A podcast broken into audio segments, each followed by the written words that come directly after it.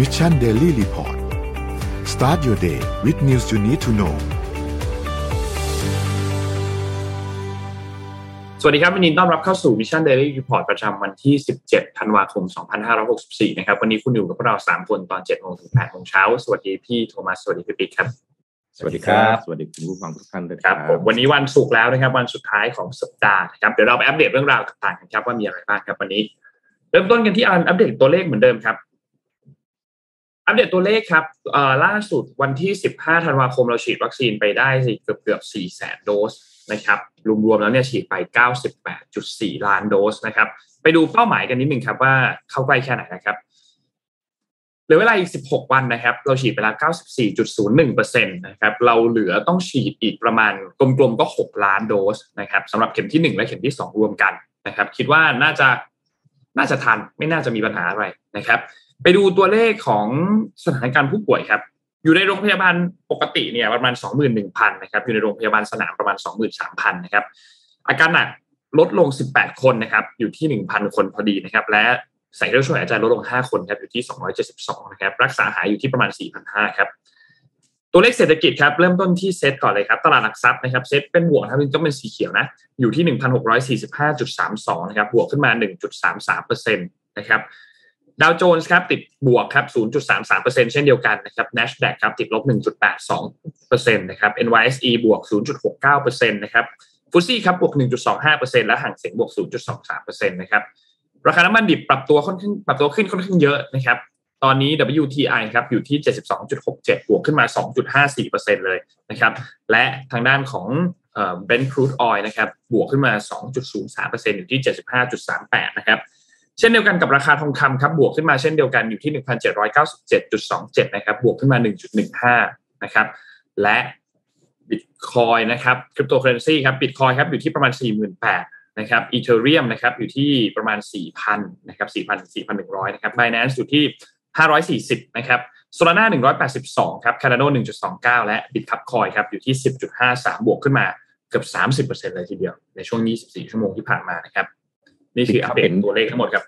ครับเห็นมีข่าวเมื่อคืนใช่ไหมมีข่าวว่าวันนี้จะมีข่าวแถลงข่าวอะไรบางอย่างใช่ไหมมีข่าวว่าจะมีข่าวถูกต้องครับเป็นข่าวซ้อนข่าวอีกทีนะฮะตอนนี้ก็เหมือนกับว่ามีสองแถวนะครับ ไปรับหลาย ๆ ท่านที่อยู่บนดอยนะฮะหลายท่านลงดอยได้แล้วนะครับ หลายท่านยังติดค้างอยู่นะฮะเป็นกำลังใจให้นะครับ เพราะว่าผมเองก็อยู่ในกลุ่มนั้นเช่นกันนะฮะกำลังรอสองแถวอยู่เช่นเดียวกันนะครับเราพากันได้ครับอ่ชีวิตยังมีพรุ่งนี้เสมอนะครับ อย่าเสียก็แค่ก็แค่บอลเข้าพรวดใช่ไหม แม่บอลเข้าพรวดชอบชอบชอบเอ็นขาดกันเลยทีเดียวฮะเข้าพรวดทีหนึ่งเหมือนที่เอ็นขาดกันเลยทีเดียวนะครับ อ่าผมพาไปเรื่องแรกนะครับ วันนี้นะฮะจริง ๆ แล้วจะต้องมีการ IPO ของบริษัทที่น่าสนใจบริษัทหนึ่งนั่นก็คือ Sense Time Group นะครับ Sense Time ทำอะไร Sense Time เป็น AI นะครับรายใหญ่ของจีนนะครับ ซึ่งจริง ๆ ประกาศแผน IPO ในตลาดหลักทรัพย์ฮ่องกงนะครับ วันที่ 17 ธันวาคมก็คือวันนี้นะครับ แต่ว่า Sense Time บริษัทนี้ครับ กำลังจะกลายเป็นอีกหนึ่งตัวแปร ที่ทำให้ความตึงเครียดระหว่างสองมหาอำนาจทางเศรษฐกิจอย่างจีน แล้วก็สหรัฐอเมริกาอาจจะกลับมาประทุอีกครั้งครับ เพราะว่าวันนี้จะไม่เห็นเซนส์ไทม์นะครับ IPO เนื่องจากว่ารัฐบาลสหรัฐนะครับ sanction บริษัทเทคโนโลยีปัญญาประดิษฐ์ AI ของจีน ก็รวมถึง Sense Time ด้วยนะครับ แล้วก็ทำให้ Sense Time ต้องประกาศเลื่อนแผน IPO ไปหลังจากที่รัฐบาลสหรัฐประกาศเรื่องนี้เมื่อวันที่ 10 ธันวาคมเท่านั้นเองนะครับ ประเด็นลังกล่าวเกิดขึ้นจากที่กระทรวงการคลังสหรัฐนะครับ ประกาศขึ้นบัญชีดำเลยครับ Sense Time เมื่อวันที่ 10 อย่างที่ผมได้เรียนไปนะครับแล้วระบุว่าบริษัทนี้เป็นหนึ่งในบริษัทอุตสาหกรรมทางการอาหารของจีนครับโดยจากการเป็นผู้ผลิตเทคโนโลยีจดจำใบหน้าที่มีส่วนเกี่ยวข้องกับการละเมิด สิทธิมนุษยชนในเขตปกครองตนเองซินเจียงอุยกูอีกแล้วนะครับ ประเด็น ใหญ่ที่สุดที่เราจะได้ยินนะฮะระหว่างสหรัฐอเมริกาแล้วก็จีนก็คือประเด็นซินเจียงอุยกูและสิทธิมนุษยมนุษยชนนะฮะโดยการขึ้นบัญชีดำครั้งนี้นะฮะจะส่งผลให้บริษัทอเมริกันไม่สามารถลงทุนใน SenseTime ได้ ตามคำสั่งพิเศษฝ่ายบริหารโดยประธานาธิบดีโจไบเดนนะครับซึ่ง SenseTime ก็โต้ตอบข้อกล่าวหาว่าไม่มีคุณไม่มีมูลความจริงและสะท้อนความเข้าใจผิดต่อ สะท้อนความเข้าใจผิดขั้นพื้นฐานต่อบริษัทขออภัยนะครับ แม้แผนเสนอขายหุ้น IPO ต้องเลื่อนออกไปนะครับ แต่ SenseTime ระบุว่าจะเร่งดำเนินการปรับปรุงหนังสือชี้ชวน แล้วก็กลับเข้าสู่กระบวนการเสนอขายหุ้น IPO อีกครั้งนะครับ โดยระบุว่าบริษัทยังคงมุ่งมั่นที่จะเสนอขายหุ้นในระดับโลก และจะดำเนินการจดทะเบียนให้สำเร็จในเร็วๆนี้นะครับ ทั้งนี้นะฮะการระดมทุนของ Sense Time นะครับตั้งเป้าระดมทุนสูงถึง 767 ล้านเหรียญ สหรัฐนะครับผ่านการเสนอขายหุ้น 1,500 ล้านหุ้นนะครับซึ่งก็จะเป็นการเสนอขายหุ้น IPO ที่ใหญ่ที่สุดในรอบหลายเดือนของตลาดหุ้นฮ่องกงนะครับนอกจากนี้นะฮะบริษัทในเครือของ Sense Time นะครับก็ยังถูกขึ้นบัญชีนิติบุคคลของกระทรวงพาณิชย์สหรัฐที่ห้ามไม่ให้ดำเนินธุรกิจร่วมกับบริษัทอเมริกัน โดยไม่ได้รับอนุญาตตั้งแต่ปี 2019 นะครับ แต่ยังคงสามารถลงทุนใน Sense Time Group ได้นะครับ เช่น Silver Lake นะครับบริษัท private equity รายใหญ่ของสหรัฐที่ถือหุ้นใน Sense Time อยู่ประมาณ 3%นะครับการขึ้นบัญชีดำ Sense Time ครับจะส่งผลให้บริษัทอเมริกันต้องขายหุ้นที่ถือครองออกมาภายใน 1 ปีนะครับซึ่งนอกจาก Silver Lake แล้วนะครับบริษัทด้านการลงทุน อย่างเช่น Fidelity นะครับบริษัทเทคโนโลยีอย่าง Qualcomm ของสหรัฐก็มีหุ้นอยู่ใน Sense Time เช่นเดียวกันนะครับ อย่างไรก็ตามครับ South China Morning Post ก็รายงานว่าการ sanction SenseTime ของโจไบเดนนะครับเป็นการดำเนินนโยบายตามรอยของโดนัลด์ทรัมป์ประธานาธิบดีคนที่แล้วนะครับ ถึงแม้ว่าโจไบเดนจะดูประนีประนอมกว่านะครับ แต่ปัญหาด้านสิทธิมนุษยชนนะครับเป็นประเด็นที่ไบเดนและเดโมแครตไม่เคยจะเรียกว่ายอมผ่อนปรนให้เลยนะครับ เพื่อที่จะรักษาฐานเสียงเอาไว้นะครับ ก็การขึ้นมาดีบัญชีดำ SenseTime ครับจึงเป็นหนึ่งในความเคลื่อนไหวของรัฐบาลโจไบเดนในการกดดันจีนนะครับ ไม่ว่าจะเป็นกรณีความตึงเครียดในไต้หวันการประชุมประชาธิปไตย โดยไม่มีจีนได้รับเชิญไปด้วยนะครับ รวมถึงการคว่ำบาตรโอลิมปิกฤดูหนาวปักกิ่ง ในเชิงการเมืองก็คือไม่ส่งผู้แทนจากรัฐเข้าไปนะครับ ก็เป็นสัญญาณที่ทำให้เห็นนะครับว่าปีหน้าศึกของอความขัดแย้งของสองประเทศนี้ ก็ยังคงน่าจับตามองต่อไป แต่ล่าสุดนะฮะข่าวที่ผมตื่นมาเช้านี้แล้วก็มานั่งเช็คต่อนะครับ SenseTime กำลังอยู่ในกระบวนการที่จะ พยายาม IPO ให้ได้ภายในวันจันทร์นี้ครับ ก็โอ้โหนะฮะแล้วก็ระดมทุนนั่งเจ็ดร้อยกว่าล้านเหรียญสหรัฐเนี่ยนะครับใช้เวลาแค่สองสาวันจะกลับมาเขียนหนังสือชี้ชวนใหม่แล้วก็ระดมทุนได้ใหม่ ก็น่าสนใจมากว่า valuation นะครับหรือมูลค่าที่จะได้รับผลกระทบนะฮะจากการที่บริษัทอเมริกันไม่สามารถมาลงทุนได้ แต่นะฮะ กองทุนจากที่อื่นๆ ประเทศอื่นๆ นั้น จะสามารถเข้ามาลงทุนได้หรือเปล่า ต้องบอกว่า AI อย่าง Sense Time เนี่ยนะครับมันมีไม่กี่บริษัทในโลกดังนั้นการที่จะสามารถเข้ามา IPO ได้เนี่ยมันเป็นแหล่งในการสร้างผลกำไรให้กับ private equity หรือกองทุนหลายกองทุนนะครับ เพราะฉะนั้นอาจจะเป็นอะไรนะตัดโอกาสในการสร้างผลกำไรหรือสร้างการเติบโตนะฮะให้กับกองทุนที่จะมาลงทุนด้วยหรือเปล่า ก็ต้องจับตาดูต่อไปครับ แต่เป็นบริษัทที่น่าสนใจมากครับเซนส์ทามเพราะเติบโตดีมากๆครับ ครับ เมื่อกี้พี่โทมัสการที่ห้ามห้ามโตเกินไปปะเลยไม่ให้จดทะเบียนก็เป็นไปได้นะ ทางสหรัฐอเมริกาจะกลัวว่าจะโตเกินไปไงอเมริกาเขากลัวไงครับพี่ปิ๊กเขากลัวว่าไอ้เทคโนโลยีจดจำใบหน้าเนี่ย มันจะถูกเอาไปใช้ในเทคโนโลยีทางการทหารนะ SenseTime เนี่ยต้องบอกเทคโนโลยีเขาดีมากนะฮะคือคือที่จีนเนี่ยนะฮะไอ้ face recognition เทคโนโลยีเนี่ยนะฮะขออธิบายเพิ่มเติมนิดนึงนะครับเอาเอาไปใช้ในเรื่องของไอ้ government surveillance นะครับ ก็คือ ถ้าสมมุตินนไปทำได้ข้ามข้ามถนนผิดผิดที่อะไม่ได้ข้ามถนนบนทางม้าลายเนี่ยนะฮะไอ้ไอ้กล้องมันจับปั๊บเนี่ยเขาส่งทิกเก็ตถึงบ้านเลยนะฮะครับเนี่ยเนี่ยอย่างเงี้ยเขาส่งทิกเก็ตถึงหน้าบ้านคุณเลยฮะคือไม่ต้องไม่ต้องรอให้ตำรวจจับเลยครับ แล้วก็ในแง่ที่ดีอีกด้านหนึ่งคือเด็กหายครับ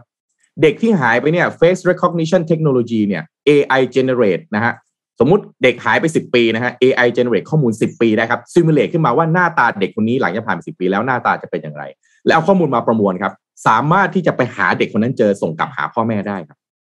เพราะฉะนั้นสิ่งที่สหรัฐอเมริกากังวลมากคือว่าไอ้เทคโนโลยี face recognition แบบนี้ถ้าเอามาใช้ในไอ้ไอ้เทคไอ้ทางการทหารเนี่ย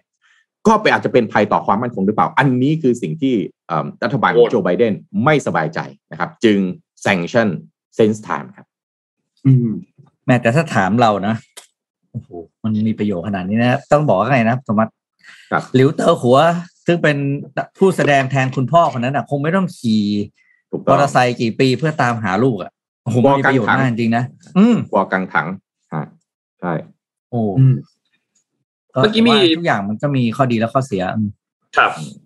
มื่อกี้พี่โทมัสแตะเรื่องของโอลิมปิกฤดูหนาวกับการแบนโอลิมปิกฤดูหนาว ตอนนี้เรามีอัปเดตเพิ่มเติมขึ้นมาหนึ่งประเทศนะครับ ที่ยืนยันว่าจะไม่มีการบอยคอตแน่นอน ก็คือทางด้านญี่ปุ่นนะครับ เมื่อวานนี้เนี่ยมีการรายงานจากสำนักข่าวบลูมเบิร์กนะครับ ก็ทางด้านนายกรัฐมนตรีของญี่ปุ่นนะครับ คุณฟูมิโอคิชิดะนะครับ ก็แยกเป็นสองเรื่องเรื่องแรก สื่อก็ถามว่าจะเดินทางไปร่วมงานโอลิมปิกฤดูหนาวที่กรุงปักกิ่งด้วยตัวเองไหม คุณฟูมิโอก็บอกว่าไม่ไป อันนี้ไม่ไปด้วยไม่ไปแน่นอน ด้วยตัวเองนะไม่ไปแน่นอน แต่ในเรื่องการบอยคอตทางการทูตที่สหรัฐเป็นผู้นำเนี่ยก็จะไม่ทำจะมีการส่งเจ้าหน้าที่ที่เป็นระดับล่างไปร่วมงานในครั้งนี้ด้วยสำหรับเจ้าหน้าที่ของฝั่งรัฐบาลนะครับ ส่วนเรื่องอที่ก่อนหน้านี้มีสหรัฐออสเตรเลีย มีสหราชอาณาจักรมีแคนาดาออกมาประกาศ ว่าจะทำการบอยคอตทางการทูตด้วยการจะไม่ส่งตัวแทนของรัฐบาลเข้าร่วมในโอลิมปิกฤดูหนาวในเดือนกุมภาพันธ์ปี 2022 เนี่ยครับเพื่อเป็นการประท้วงการละเมิดสิทธิมนุษยชนที่พื้นที่ปกครองพิเศษปกครองตนเองซินเจียงอุยกูเนี่ยนะครับพื้นที่ตรงนั้นเนี่ยนะครับ ก็ตรงนั้นก็ก็ทำให้มีการบอยคอตกันเกิดขึ้นนะครับ แต่ทีนี้ทางด้านของบลูมเบิร์กเนี่ยเขาก็มีการวิเคราะห์ครับบอกว่า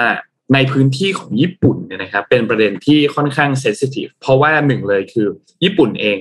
ทางด้านความมั่นคงก็ต้องพึ่งพาสหรัฐนะครับ แต่ในขณะเดียวกันทางด้านการค้า ก็มีจีนที่เป็นคู่ค้าที่รายใหญ่ที่สุดเช่นเดียวกันนะครับ เพราะฉะนั้นนั่นหมายความว่าการที่ญี่ปุ่นจะตัดสินใจอะไรเนี่ยมันค่อนข้างที่จะส่งผลกระทบกับทั้งสองฝ่ายนะครับ นี่เป็นการตัดสินใจที่ออกมาแล้วแบบออฟฟิเชียลนะครับ ในขณะเดียวกันครับทางด้านของเกาหลีใต้นะครับ ก็ออกมาประกาศยืนยันแล้วเช่นเดียวกันว่าจะไม่ร่วมบอยคอตนะครับ เพราะว่าต้องการให้จีนเนี่ยช่วยเจรจากับเกาหลีเหนือในเรื่องของการปลดอาวุธนิวเคลียร์นะครับ และที่สำคัญเหตุผลเดียวกับญี่ปุ่นเลยครับ ก็คือจีนเองเนี่ยก็เป็นคู่ค้ารายใหญ่ที่สุดของเกาหลีใต้เช่นเดียวกันนะครับ แต่ว่านั่นแหละครับอาจจะมีการส่งทางด้านของเจ้าหน้าที่ที่เป็นระดับล่างเนี่ยไปร่วมงานโอลิมปิกเช่นเดียวกันนะครับ ซึ่งก็จะเป็นประเด็นหรือเปล่าทางด้านของที่คุณคิชิดะไม่ได้เดินทางไปร่วมด้วยตนเอง อันนี้ถ้าเปรียบเทียบกันแบบโดยตรงชัดเจนก็คือตอนที่มีโตเกียวโอลิมปิกทางด้านสีจิ้นผิงเองก็ไม่ได้เดินทางมาที่โตเกียวโอลิมปิกด้วยตัวเองเช่นเดียวกันนะครับ เพราะฉะนั้น ก็ก็ไม่น่าจะมีปัญหาอะไรถ้าทางด้านของตัวนายกรัฐมนตรีไม่ได้เดินทางไปเองนะครับ อันนี้ก็เป็นข่าวอัปเดตเพิ่มเติมนะครับ เกี่ยวกับเรื่องของการบอยคอตงานโอลิมปิกฤดูหนาวในปีหน้าครับเออทำไมกีฬากับการเมืองมันผูกพันกันแยกไม่ออกนะเดี๋ยวนี้อืมมันว่าอะไรก็ตามการเมือง อืม เป็นแบบแข่งในฐานะทีมชาติจะเข้าการเมืองหมดเลยเอออะไรที่เกี่ยวเกี่ยวกับทีมชาตินี่กลายเป็นสัญลักษณ์ เพราะอย่างกีฬาเนี่ยเวลาคุณไปแต่ละชาติไปเขาต้องมีตัวแทนตัวแทนประเทศไปไงที่ที่ไม่นับนักกีฬานะครับคุณต้องมีเจ้าหน้าที่เป็นเจ้าหน้าที่ก็หลีกหลีกไม่ได้หรอกว่าจะเป็นเจ้าหน้าที่จากจากจากประเทศเนี่ยนั้นๆเนี่ยที่มันก็แน่นอนแหละใช่ไหมหัวพันอย่างเมื่อก่อนการเปิดกีฬาใหญ่ๆเนี่ยผู้นำประเทศก็ต้องไปนะ ถ้าเราจำได้ย้อนกลับไปนู่นอะนู้นกลับไปหลายๆปีที่เดี๋ยวนี้ไม่ค่อยเห็นไปเนาะ แต่เมื่อก่อนผมจำได้ตอนพิธีเปิดกีฬาใหญ่ๆ ก็จะมีผู้นำประเทศอะแหมพอผู้นำประเทศไปมันก็หลีกไม่ได้แล้วเรื่องการเมืองใช่ไหมครับเออแล้วประเด็นพวกนี้มันรบกวนสภาพจิตใจนักกีฬาไหมก็อยากรู้เหมือนกันนะพอดีไม่ใช่ เราก็ไม่ได้แข่งนะหรือเขาก็ไม่สนใจหรอกเขาก็แข่งของเขาไปปกติเขาคงแข่งเพราะคิดว่าพ่นโดนฝึกจิตใจมาแล้วว่าอย่าสนใจกับเสียงเชียร์เสียงแซวเสียงอะไรเรื่องเอาอื่นๆมากเลยเพราะพวกนี้โฟกัสสูงมากนะนักกีฬาโฟกัสของเขาคือเรื่องของผลการแข่งขันกับ performance ของตัวเองเนี่ยสูงมากอ่าเดี๋ยวพาไปดูที่ยุโรปประเทศหนึ่งครับเอ่อตอนนี้เนี่ย มันมีประเทศหนึ่งครับ คุณธรรมะกับนนที่น่าจับตามากว่าเศรษฐกิจเขาเนี่ย ผมใช้คำว่าจะ จะจะจะดิ่งลงเหวหรือเปล่านะนั่นก็คือตุรกี เราไม่เคยเรื่องตุรกีนึกว่าจะพูดประเทศไทยฮะกำลังรอฟังอยู่ผมแม่ผมเออแล้วยุโรปโอ้คุณธรรมะก็ไม่แหม ยุโรปเนี่ยนะครับอ่ายุโรปคือตุรกีเนี่ยกำลังมีปัญหาทางด้านนโยบายทางการเงินมากนะครับ มีขนาดที่ว่าเมื่อต้นเดือนธันวาคมที่ผ่านมาเนี่ยรัฐมนตรีว่าการกระทรวงการคลังเนี่ยลาออกเขาเรียกลาออกเส้นเส้นเส้นผลงานทางด้านนโยบายการคลังครับ ล่าสุดเนี่ยอ่าทางรัฐบาลตุรกีเนี่ยได้ออกอ่าเรียกได้ปรับนโยบายทางดอกเบี้ยนะครับ ให้อ่าลดลงเหลือสิบสี่ลดลงเหลือสิบสี่เปอร์เซ็นตนะครับ คือ ตุรกีเนี่ยกราฟเอาไอ้ดับไม่ใช่ดับไม่ใช่กราฟดับเอากราฟอดอกเบี้ยตุรกีมาจะเล่าให้ฟัง คือมันมันในท r y policy ของตุรกีเนี่ยไม่นิ่งเลยตลอดเวลาหลายปีที่ผ่านมานะครับ เพราะว่าประเทศเนี่ยมีอัตราเงินเฟ้อค่อนข้างสูงนะครับพอเงินเฟ้อสูงเนี่ยก็ต้องขึ้นดอกเบี้ยใช่ไหมขึ้นดอกเบี้ยเสร็จก็ค่าครองชีพสูงก็ลดดอกเบี้ย คือ ดัชนีดอกเบี้ยของตุรกีเนี่ยไม่นิ่งทำให้ภาคธุรกิจทำงานยากมาก เพราะว่าพอดอกเบี้ยไม่นิ่งเนึกออกใช่ไหมคุณธรรมะมันกระทบทุกอย่างไง ก็จะเป็นเงินกู้อะไรทุกอย่างเนี่ยมันเอฟเฟกไปหมดนะครับครับล่าสุดเนี่ยก็ปรับดอกเบี้ยลงมาเหลือ 14เปอร์เซ็นต์พอทันทีที่รัฐบาลประกาศปุ๊บเนี่ยค่าเงินค่าเงินลีของตุรกีนะครับเออลีไม่ใช่ลีอิตาลีนะอันนี้ลีตุรกีอืมนะครับ ลดลงทันที5เปอร์เซ็นต์ในวันเดียว เหลือที่ 15.6 ลีต่อหโอ้นึ่โหงดอลลาร์โหก็ปรับตัวกันยังไงเนี่ยก็ประมาณอยู่ที่ประมาณ 35 บาทต่อหนึ่งดอลลาร์คือเมื่อก่อนเงินตุรกีแข็งมาก ตอนนี้คือเงินตุรกีกลับมา ใกล้เคียงกับเงินไทยนะครับ ของไทยตอนนี้อยู่ที่ประมาณ34นะ34บาทต่อหนึ่งเหรียญอืมของตุรกีอยู่ที่15.6ลีซึ่ง1ลีเนี่ยเท่ากับ2.1นี่นี่ซื้อของนำเข้าอยู่ดีๆ วันเดียวปั๊บขาดทุนเฉยเลยนะถ้าเป็นซื้อใช่คอมมอดิตี้แบบมาจิ้นต่ำๆอะใช่ไหมประเด็นนำสำเข้าคัญเอาคือขาอะไรดทุนเฉยอืมประเด็นสำคัญคือตุรกีเนี่ยเป็นเหมือนโรงงานของยุโรป อืม อ่าเป็นประเทศที่มีอ่าอันนี้ไงนิคมอุตสาหกรรมนะครับ แล้วก็ภาคแรงงานเนี่ยไปอยู่ภาคการผลิตอะเออเป็นประเทศภาคการผลิตของยุโรปก็อย่างเช่นนะยกตัวอย่างนะผมพูดได้มันไม่ใช่การโฆษณาเครื่องซักผ้าที่เราเรียกเบโก้อย่างเงี้ยเคยเห็นไหมอืมอืมอ่าเนี่ยก็ผลิตที่ตุรกีครับอะไรอย่างเงี้ยครับคือเป็นเป็นเป็นเป็นจะเป็นเครื่องอุตสาหกรรม ทีนี้ไม่ไม่ดอกเบี้ยแล้วนะ ค่าเงินลดลงแล้ว ดอกที่ดอกสองที่ตามมาเนี่ยก็คือ ประธานาธิบดีรีเซปทายิปเออร์โดกันเนี่ยนะ ประกาศขึ้น minimum wage ห้าสิบเปอร์เซ็นต์อ๋อฮะ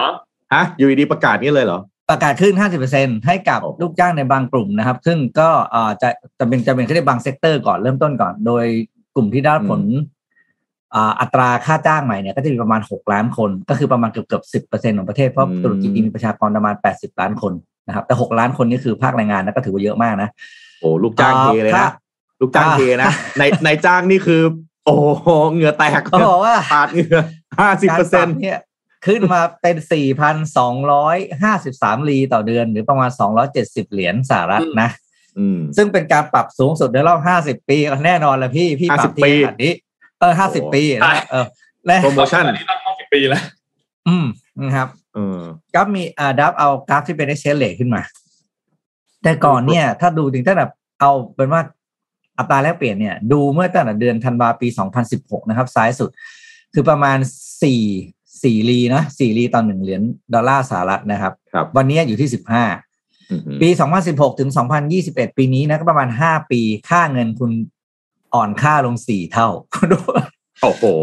คุณดูประเทศเขาเขาจะอยู่ยังไงเนี่ย แล้วก็สิ่งที่ประธานาธิบดีเออร์โดกันออกมา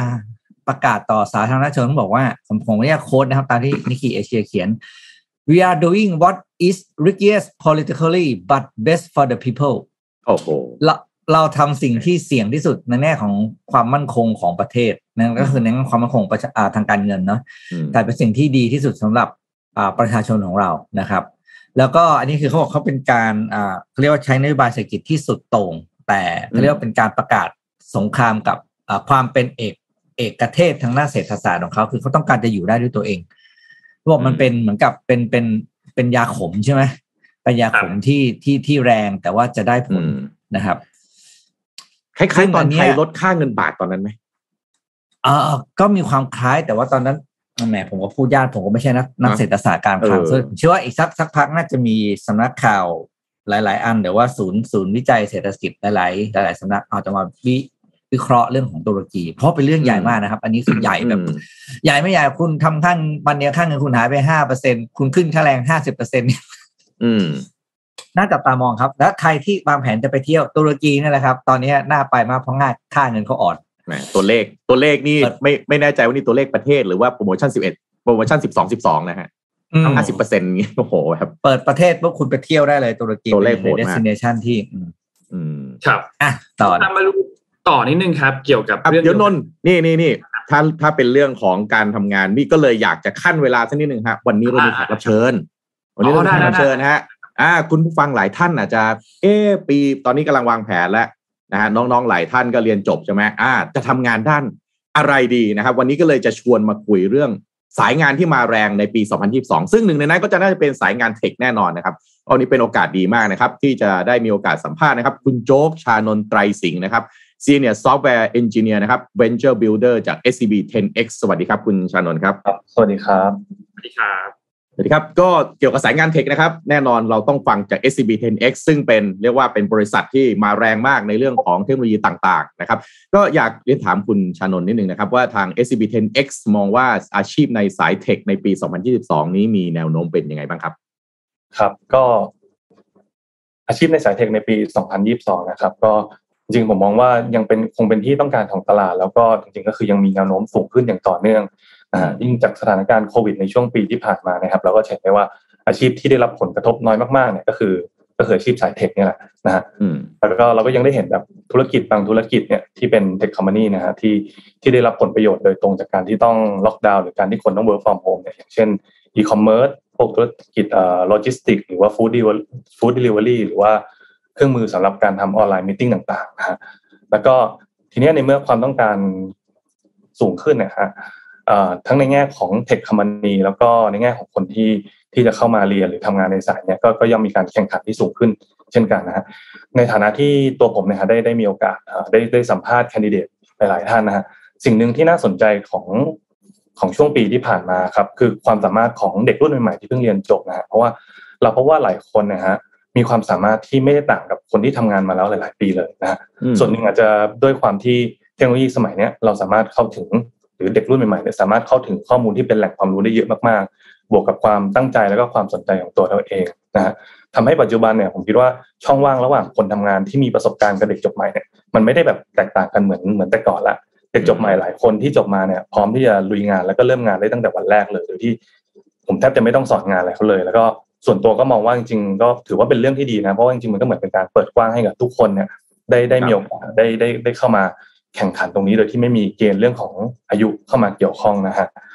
ในส่วนของฝั่งที่เป็นเทคโนโลยีนี้ที่เติบโตอย่างก้าวกระโดดในปีที่ผ่านมาฮะแล้วก็จริงๆอะตอนนี้ต้องเรียกว่าขาดแคลนแรงงานเป็นอย่างมากเลย ก็คือสายงานที่เกี่ยวข้องกับพวกบล็อกเชนนะฮะซึ่งจริงๆแล้วเนี่ยตัวตัวบล็อกเชนเองเนี่ยไม่ใช่ไม่ใช่เทคโนโลยีที่ใหม่นะฮะ แต่ว่าสิ่งที่นำเทคโนโลยีบล็อกเชนมาประยุกต์ใช้และทำให้คนเริ่มสนใจอย่างจริงจังเนี่ยก็อย่างที่เรารู้กันเลยว่า cryptocurrency DeFi NFT เนี่ยปีที่ผ่านมาเนี่ยเป็นปีที่เราได้ได้ยินสิ่งเหล่านี้เยอะมากนะฮะทั้งแง่ของการลงทุนก็ดีในแง่ของนวัตกรรมก็ดี เพราะงั้นเนี่ยการที่จะหาคนที่มีประสบการณ์และเชี่ยวชาญในด้านนี้จริงๆเรียกว่าเป็นเรื่องที่ยากมากฮะแล้วก็นอกจากนี้ครับนอกจากบล็อกเชนแล้วเนี่ยช่วงไม่กี่เดือนนี้เองเราก็ได้ยินตัว Metaverse ถูกไหมฮะจากการที่อย่างเฟซบุ๊กเนี่ย ประกาศตัวอย่างเป็นทางการว่าจะมาลุยธุรกิจนี้นะฮะแล้วก็พร้อมกับเปลี่ยนชื่อเป็นเมตาเพราะงั้นเนี่ยเทคโนโลยีต่างๆที่เกี่ยวข้องกับ Metaverse เนี่ยก็ยิ่งทำให้ได้รับความสนใจเพิ่มมากขึ้น เพราะงั้นผมคิดว่าปีหน้าเนี่ยเราคงได้เห็นแบบพวก product ใหม่ๆที่เกี่ยวกับ blockchain Metaverse ที่จะปล่อยออกมารวมถึงการรับสมัครงานที่เกี่ยวข้องกับเทคโนโลยีอย่างเนี่ยอย่างแน่นอนครับผมอืมครับนี่อาชีพเนี่ยฮะในสาย tech เนี่ยครับก็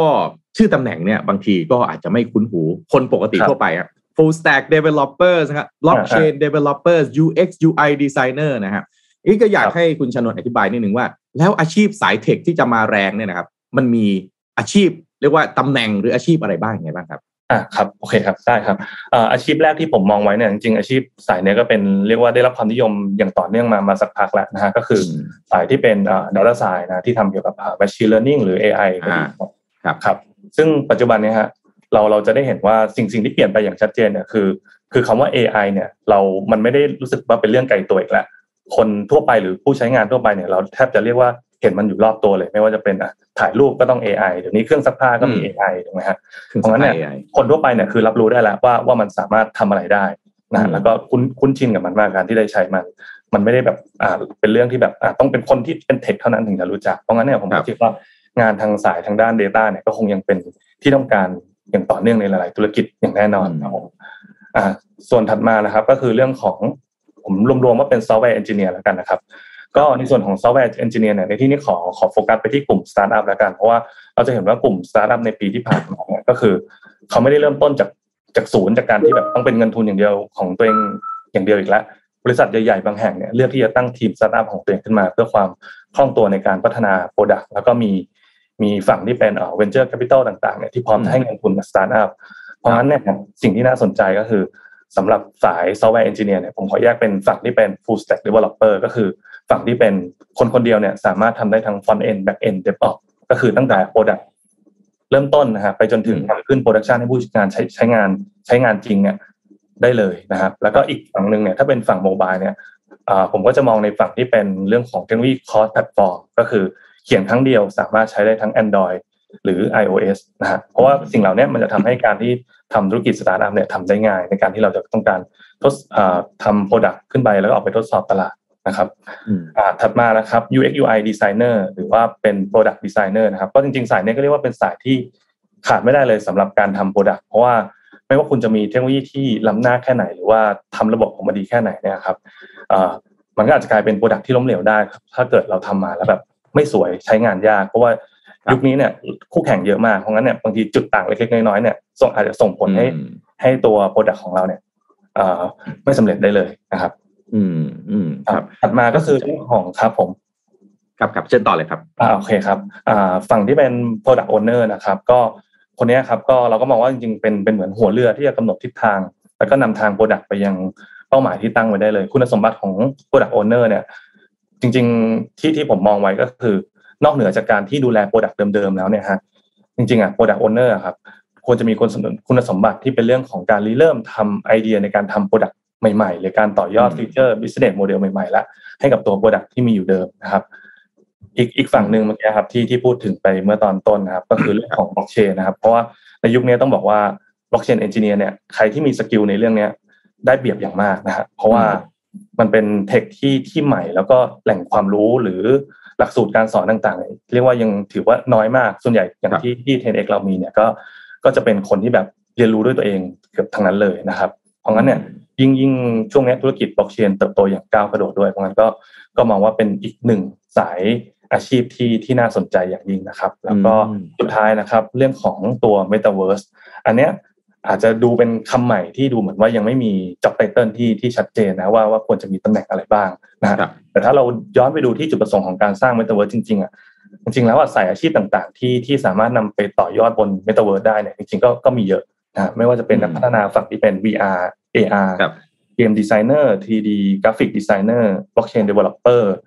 อ่าหรือกลุ่มที่เป็น artist ฝั่ง NFT พวกนี้ครับรบห รือแม้แต่อาชีพที่จริง ๆ เดิมอาจจะไม่ได้เกี่ยวข้องกับสาย tech สักเท่าไหร่อย่างสถาปนิกเนี่ยแต่พอมันเป็นโลกเมตาเวิร์สเนี่ยการที่เราจะสร้างโครงสร้างหรือ asset ต่างๆ เข้าไปอยู่บนโลกเสมือนเนี่ยก็จำเป็นที่จะต้องพึ่ง skill อย่างคนที่เป็นสถาปนิกเข้ามาช่วยออกแบบครับผมอืมครับนี่มีคำถามจากมีคำจากคุณผู้ฟังนะถามว่าแล้วถ้าสนใจสายงานนี้เนี่ยตั้งแต่มปลายเนี่ยจะต้องเตรียมตัวยังไงฮะมีคอร์สที่เด็กๆนะน้องๆน้องๆอายุน้อยๆควรจะไปเข้าเรียนเตรียมตัวก่อนไหม ครับ จริง ๆ มีทั้งแบบเสียตังค์และไม่เสียตังค์เลยคือ คือ ส่วนตัวถ้าถ้าเป็นสำหรับสำหรับน้องๆเด็ก ๆ อย่างสมมติเป็นน้องที่ที่เรียนอยู่อย่างเงี้ยครับ ก็ก็ผมต้องจริงอะคอร์สฟรีอะมีมีเพียงพอที่ที่เราจะสามารถเรียนรู้ตั้งแต่ต้นจนจบได้นะครับ เพราะเพราะอย่างตัวตัวผมเองเวลามีเทคใหม่ๆเนี่ยก็หลักๆเลยเราเข้าไปที่ Official เว็บไซต์มันก่อนเลยนะฮะส่วนใหญ่เขาจะมีมีติวตัวเรียลให้ตั้งแต่ตั้งแต่ get start เริ่มต้นไปจนถึงระดับ advanced อยู่แล้ว เราสามารถไล่สเต็ป ทำตามนั้นได้เลยนะครับ จริงๆไม่ไม่ได้ยากเกินไป แล้วก็เข้าใจว่าปัจจุบันนี้ครับหลายๆโรงเรียนก็ก็เริ่มมีการสอนเรื่องของพื้นฐาน programming อยู่แล้ว จริงๆมีมีตั้งแต่ระดับประถมเลย เพราะงั้นผมว่าก็ก็คิดว่าเราเราน่าจะพอมีพื้นฐานอยู่แล้วเราที่เหลืออยู่ที่ว่าเราสนใจด้านไหนแล้วเราก็ไปศึกษาแล้วก็ต่อยอดทางด้านนั้นครับอ๋อครับก็ก็งั้นจริง ๆ แล้วเนี่ยอาจจะมีพื้นฐานอยู่บ้างนะฮะแต่แล้วไปหาเรียนทาง YouTube ก็ได้ Udemy หรือสารพัดที่จะเป็นแหล่งความรู้ใช่ไหมฮะ แล้วก็อาจจะได้พวกใบ certificate รับรอง เอาตรงนี้ไปสมัครกับ 10x ได้เหมือนกัน หรือบริษัท techครับก็จริงๆ ใช่ใช่จริง ๆ สมัครได้ครับ แต่ว่าถ้าถ้าแนะนำจริงๆอะอย่างอย่างที่ 10x เราเราจะดูเป็นพิเศษเลย จริงจริงมีใบ cert ก็ก็โอเค แต่ว่าสิ่งที่เราเราจะมองเป็นอย่างสุดท้ายคือ คือคุณสามารถทำตัว product ออกมาได้จริงหรือเปล่าอ่าครับ อืมอยากอยากให้เน้นไปที่ที่เรื่องของการทำ product มากกว่าครับงั้นสุดท้ายนี้อยากให้ฝากข้อคิดฮะสำหรับคนที่สนใจจะเข้าสู่สายอาชีพ tech เนี่ย แล้วอยากประสบความสำเร็จครับ ควรจะต้องทำอะไรบ้างพัฒนาตัวเองยังไง หรือมีอะไรที่ต้องทำครับ ครับ ก็อย่างที่เราทราบกันนะว่าว่าเรื่องของเทคโนโลยีเนี่ยเป็นอะไรที่แบบเปลี่ยนแปลงเร็วและเปลี่ยนแปลงอยู่ตลอดนะฮะเพราะงั้นอันดับแรกเลยเนี่ยคงเป็นเรื่องของการเรียนรู้นะฮะเพราะว่าเพราะว่าเทคบางบางอย่างที่เราเคยเรียนรู้ไปบางทีผ่านไปปีสองปีอาจจะเลือกใช้แล้วหรือว่าเก่าเกินไปแล้วมีสิ่งใหม่ที่ดีกว่าเข้ามาแทน เพราะงั้นเนี่ยการเรียนรู้เนี่ยเป็นเป็นจริงๆมันก็ช่วยสร้างโอกาส ให้กับเราด้วย บางทีเราอาจจะเจอเทคโนโลยีใหม่ๆที่แบบมาช่วยให้ตัวเองทำงานมากขึ้น หรือว่าอาจจะพบเทคโนโลยีที่แบบอ่าเราตรงกับตัวเราหรือเราชอบทางนั้นมากกว่า เราก็อาจจะไปทางสายนั้นก็ได้นะฮะถัดมาเนี่ยมองว่าเป็นเรื่องของ passion เรื่องของแรงบันดาลใจนะครับ เพราะว่าอาชีพ tech เนี่ยจริงๆแล้วก็มันมันฟังดูเป็น tech แต่ว่าจริงๆมันมีมันมีความเป็นศิลปินอยู่ก็คือ ถ้าเราทำแล้วเราอินกับมันเนี่ยมันจะทำให้เรารู้สึกว่ามันมันไม่ใช่งานที่เราต้องต้องฝืนทำเราจะแบบไม่ต้องมาเหนื่อยกับการที่แบบมันต้องเรียนรู้อะไรใหม่ๆ นะฮะเราจะรู้สึกว่าเออมันมันเป็นเหมือนเป็นธรรมชาติที่ทุกคนเราอยากจะแบบอ่าอยากจะศึกษาอยากจะเล่นอยากจะลองอะไรใหม่ๆนะครับครับก็ผมก็เลยมองว่าเรื่องของแรงบันดาลใจเรื่องของความชอบเนี่ยก็ก็เป็นอีกหนึ่งอย่างที่เราจะทำให้แบบทำสายนี้แล้วเราก็สนุกไปกับมันนะครับ แล้วก็ส่วนสุดท้ายก็เมื่อกี้อย่างที่ที่ผมพยายามเน้นไปว่า 10x เรามองในเรื่องของของการพัฒนา product ให้ออกมาดีเป็นหลักเน้นเน้นที่ user เป็นหลักเพราะงั้นเนี่ยก็เลยขอขอ อ้างอิงจากฝั่งที่เป็น core value ของทาง SCB 10x แล้วกันนะครับว่าการในแง่ของการที่เราจะทำ product ให้มันออกมาดีเนี่ยสิ่งที่คนสาย tech ควรจะมีคืออะไรนะครับ ก็จริงๆของ 10x เรา core value ของเราเราเรียกว่า boost นะฮะมันจึงมันมาจากตัวย่อภาษาอังกฤษแต่ละตัวนะฮะตัวแรกคือตัว B นะครับ boldness ก็คือเรื่องของความกล้านะฮะกล้ากล้าที่จะคิดกล้าที่จะทำกล้าที่จะล้มเหลวนะครับ ตัวถัดมาจะเป็นตัว O นะ open ก็คือเหมือนเปิดกว้างต่อความคิดเห็นของผู้อื่น เปิดกว้างต่อความแตกต่างที่หลากหลายนะครับทัน โออีกตัวหนึ่งก็คือเรื่องของ ownership นะครับความเป็นเจ้าของก็คือ งานทุกชิ้นที่เราทำขึ้นมาเนี่ย อยากให้เรารู้สึกว่าเราเป็นเป็นเจ้าของมันเป็นผู้สร้างมันเพราะงั้นพอเราเป็นเจ้าของมันเนี่ย เราจะมีความรู้สึกว่าอยากจะทำออกมันออกมาให้ดีที่สุดนะครับ แล้วก็ในยุคที่มีการแข่งขันเนี่ย อีกตัวหนึ่งก็คือตัว S นะครับ เรื่องของ speed นะครับ ความเร็วนะฮะก็คือต้องเรียนรู้เร็วทำอะไรออกมาให้เร็วนะ เน้นว่าอะไรคือสิ่งสำคัญอะไรคือสิ่งที่ควรทำมาก่อน แล้วก็ เมื่อผิดพลาดแล้วก็ลุกให้เร็วไม่จมดิ่งอยู่กับมันนะครับ แล้วก็สุดท้ายนะครับความเชื่อนะฮะควรจะเชื่อว่าเราทำได้ เราสามารถสร้างโปรดักที่ดี แล้วก็นำไปสู่ความเปลี่ยนแปลงได้ครับผมโอ้บูสต์ใช่ไหมฮะโอ้เป็นอะไรเป็นมอตโต้ที่น่าสนใจแล้วก็ represent วัฒนธรรมในการทำงานวัฒนธรรมองค์กรของบริษัทใช่ครับใช่ไหมครับโอ้ก็คุณผู้ฟังหลายท่านน่าจะได้มุมมองนะฮะสำหรับน้องๆที่ฟังอยู่ก็จะเอาไปพัฒนาตัวเองได้สำหรับ คุณพ่อคุณแม่นะที่มีลูกอยู่ตอนนี้ก็จะได้มุมมองว่าเอ๊ะอยากจะให้ลูกเดินทางสายนี้หรือเปล่าน่าสนใจจริงๆนะครับ วันนี้ก็ขอบคุณคุณโจนะครับ ชานนไตรสิงห์นะครับ Senior Software Engineer Venture Builder SCB 10X มาก ถ้ามีโอกาสขอเชิญอีกครั้งมาอัปเดตนะฮะเส้นทางอาชีพของคนสายเทควันนี้ขอบคุณครับ สวัสดีครับครับมากครับอ่าเป็นไงฮะอยากจะใครอยากจะปรับเปลี่ยนสายงานบ้างไหมผมนี่อยากไปเรียนมากเลยบล็อกเชนเนี่ยเผื่อจะให้เผื่อจะให้แหม เขาขาดแคลนนะอาชีพนี้ เป็น skill ที่สำคัญและขาดแคลนด้วยเนาะใช่แล้วก็พวกพวกพวก skill แบบนี้อย่างที่คุณชานนท์พูดตอนนี้คือมันมีให้เรียนเยอะมาก มีคอร์สอะไรเยอะมาก แล้วก็ข้อมูลต้องอัปเดตอยู่ตลอดเวลาปีหนึ่งสองปีต้องเปลี่ยนข้อมูลชุดใหม่เข้ามาแล้ว หานู้นหานี้เข้ามาใหม่อีกแล้วนะครับ ก็เยี่ยมเลย เยี่ยมเยี่ยมครับ เยี่ยมครับ น่าจะเป็นตัวช่วยหลาย ๆ คนให้แบบจุดเริ่มต้นของหลาย ๆ คนที่ ไม่รู้ว่าจะทำยังไงดีอะตอนเนี้ยรู้แล้วแหละมีความต้องการนี้ แต่ยังนึกไม่ออกว่า จะต้องไปเริ่มต้นตรงไหนดี อันนี้น่าจะช่วยได้เยอะมากๆครับ อืมไปต่อหลังเจ็ดโมงครึ่งแล้ว คุยเล่นได้แล้วยังยังยังเหรออ๋อยังเย็นอ๋อแล้วยังโอเคโอเคเอาเดี๋ยวเตรียมไว้ใครรอฟังใครรอฟังขยี้ชัด ๆ กับโทมัส เดี๋ยวรอฟังวันนี้ฮะ เราเอาอย่างนั้นฮะวันนี้มาไปแล้วไปแล้วฮะเฮ้ยเราเปิดเดี๋ยวหลังๆแปดโมงมันเป็นผู้ว่าหน่อยหลังครับแปดโมงอยู่ให้ถึงแปดโมงเลยคุยเรื่องน่าผู้จะว่าเปิกัดนเปิดช่วงพิเศษเกี่ยวกับช่วงการเลือกตั้งผู้ว่าดีกว่าอ่าก็เป็นเดี๋ยวเราก็คุยแบบในฐานะประชาชนสองสามคนที่อยากรู้ว่าเป็นอย่างไรอะอืมก่อนจะไปช่วงนั้นไปดูผลงานผลประกอบการของแบรนด์โปรดของหลายๆคนครับดูลูเลมอนครับ ประกาศผลประกอบการ Q3 ออกมาแล้ว ครับอ่าลูเลมอนลูลูเลมอนนะครับ ก็แบรนด์เสื้อ กีฬาเรื่องหนักๆไปทางเสื้อโยคะเนาะก็ประกาศผลประกอบการออกมาคือ รายได้สุทธิของควอเตอร์ที่สามนะครับเพิ่มขึ้น 30%เมื่อเทียบจากช่วงเดียวกันของปีที่แล้วนะครับ ขึ้นไปอยู่ที่ระดับ 1.5 พันล้านเหรียญสหรัฐนะครับในขณะที่รายได้จากการดำเนินงาน คือมันจะมีรายได้สองทางนะรายได้รวมเนี่ยเพิ่ม 30%ขณะที่ operating income เนี่ยเพิ่มขึ้น 26%นะครับ อีกส่วนหนึงก็เป็นรายได้อื่นๆเนาะสิ่งที่น่าสนใจก็คือตัวยอดขายที่เรียกว่า direct to consumer ครับ ตรงนี้เพิ่มขึ้น 23%ซึ่งกลายเป็นสัดส่วนที่มากถึง 40%ของยอดขายรวมของบริษัทเลยนะครับคือจากเมื่อก่อนเนยวิ่งอยู่หลักเดียวนะครับรู้เลมอนในยตอนแรก direct to consumer วิ่งอยู่ประมาณสิบสิบห้ายี่สิบอะไรอย่างเงี้ยตอนนี้อืมสี่สิบแล้วนะครับ ด้วยอืมด้วยความพยายามแล้วก็ ใส่ resource ไปในเรื่องของทางด้านการทำออนไลน์นะครับ ทีนี้แต่ก็ยังมีจุดที่ challenge บริษัทเหมือนกันก็คือถ้าจำได้เมื่อปีที่แล้วรู้เลมอนเข้าไปซื้อสตาร์ทอัพตัวหนึงที่ชื่อ Mirror จำได้ไหมครับ กระจกที่เป็นเทรนเนอร์อยู่ในกระจกอะแล้วเราก็ทำตามอะทีนี้ Mirror ปีนี้ performance ไม่ค่อยดี เพราะอะไรเพราะว่าของจีนทำเลียนแบบไม่คือแบบที่เราเลียนแบบก็น่าเกลียดทำออกมาเหมือนกันแล้วกันแต่ราคาทำออกมาแข่งประมาณสี่สิออบเปอร์เซ็นต์ทำออกมาแข่งอ่าทำออกมาแข่งแล้วกันอ่านะครับ ก็ทำให้ปีนี้เนี่ย Mirror เนี่ยถูกปรับเป้าประมาณการรายได้ลงมาเกือบครึ่งเลยนะครับ คือแบบไม่ที่เรียกว่าซื้อมาเพื่อเป็นเพื่อเป็น tools ในการsupport การเติบโตของ Lululemon แล้วกัน แต่ไม่ได้จะอืมโปรโมตตัว Mirror เองให้เติบโตอย่างที่ตั้งใจ นี่ถามว่าปัจจัยที่ทำให้เป็นอย่างนี้ได้เพราะอะไรอย่างแรกเลยครับ ก็คือเรื่องของการกลับมาผลิตได้อย่างเต็มตัวในเวียดนาม คืออย่างที่เราทราบก็คือโรงงานปิดไปเต็มที่นะช่วงโควิดเนี่ยทีนี้พอกลับมาเปิดปุ๊บเนี่ย supply level หรือว่าปริมาณ inventory เนี่ยเพิ่มขึ้นมาได้ 22%ในเรื่องของการผลิตนะครับทำให้มีพอมีของเพียงพอต่อความต้องการของตลาด อันที่สองที่พีคที่สุดเลยที่น่าสนใจมากแล้วคิดว่าหลายคนน่าจะเอาไป consider เป็นทางเลือกก็คือ Lululemon ไม่ร่วมรายการใดๆเกี่ยวกับการลดราคาทั้งสิ้น ไม่ว่าจะเป็น Black Friday ไออืมอะไรนะ double day ทั้งหลายอะรู้เลยว่าเขาไม่เอาเขาไม่เข้าเลยเขาไม่สนใจ แปลว่าอะไรครับเนี่ยมันแปลว่าทำให้เขาแล้วเข้าแล้วมันมาจิ้นน้อยลงอะไรอย่างงี้ใช่ไหมเข้ามาที่น้อยลงบอกเขาไม่เข้าดีกว่า เพราะว่าตัวอืมเขาเองเนี่ยอย่างที่ผ่านมาช่วงโคุยของเองเขาก็ไม่พอขายอยู่แล้วอ๋อนะครับก็เลยไม่เข้า อันที่สามที่เป็นอีกหนึ่งแล้วนี่ที่ผมน่าสนใจก็คือเขาปรับแผนการออกสินค้าครับ ก็คือ เน้นสินค้าที่เป็นคอคอก็คือตัวตัวแก่นหลักของของของของแบรนด์ แล้วก็ลดสินค้าที่เป็นซีซันลง อืมนั่นหมายว่าของชุดเนี้ย ใส่ได้ทั้งปีไม่ต้องเปลี่ยนแบบทุกกีฬาก็จะมีแบบบางทีก็จะมีเป็นความเป็นแฟชั่นนะรู้เรื่องว่าเขาเป็นแฟชั่นแบรนด์เนี่ย ก็จะมีเสื้อผ้าลายใหม่ๆออกมาตาม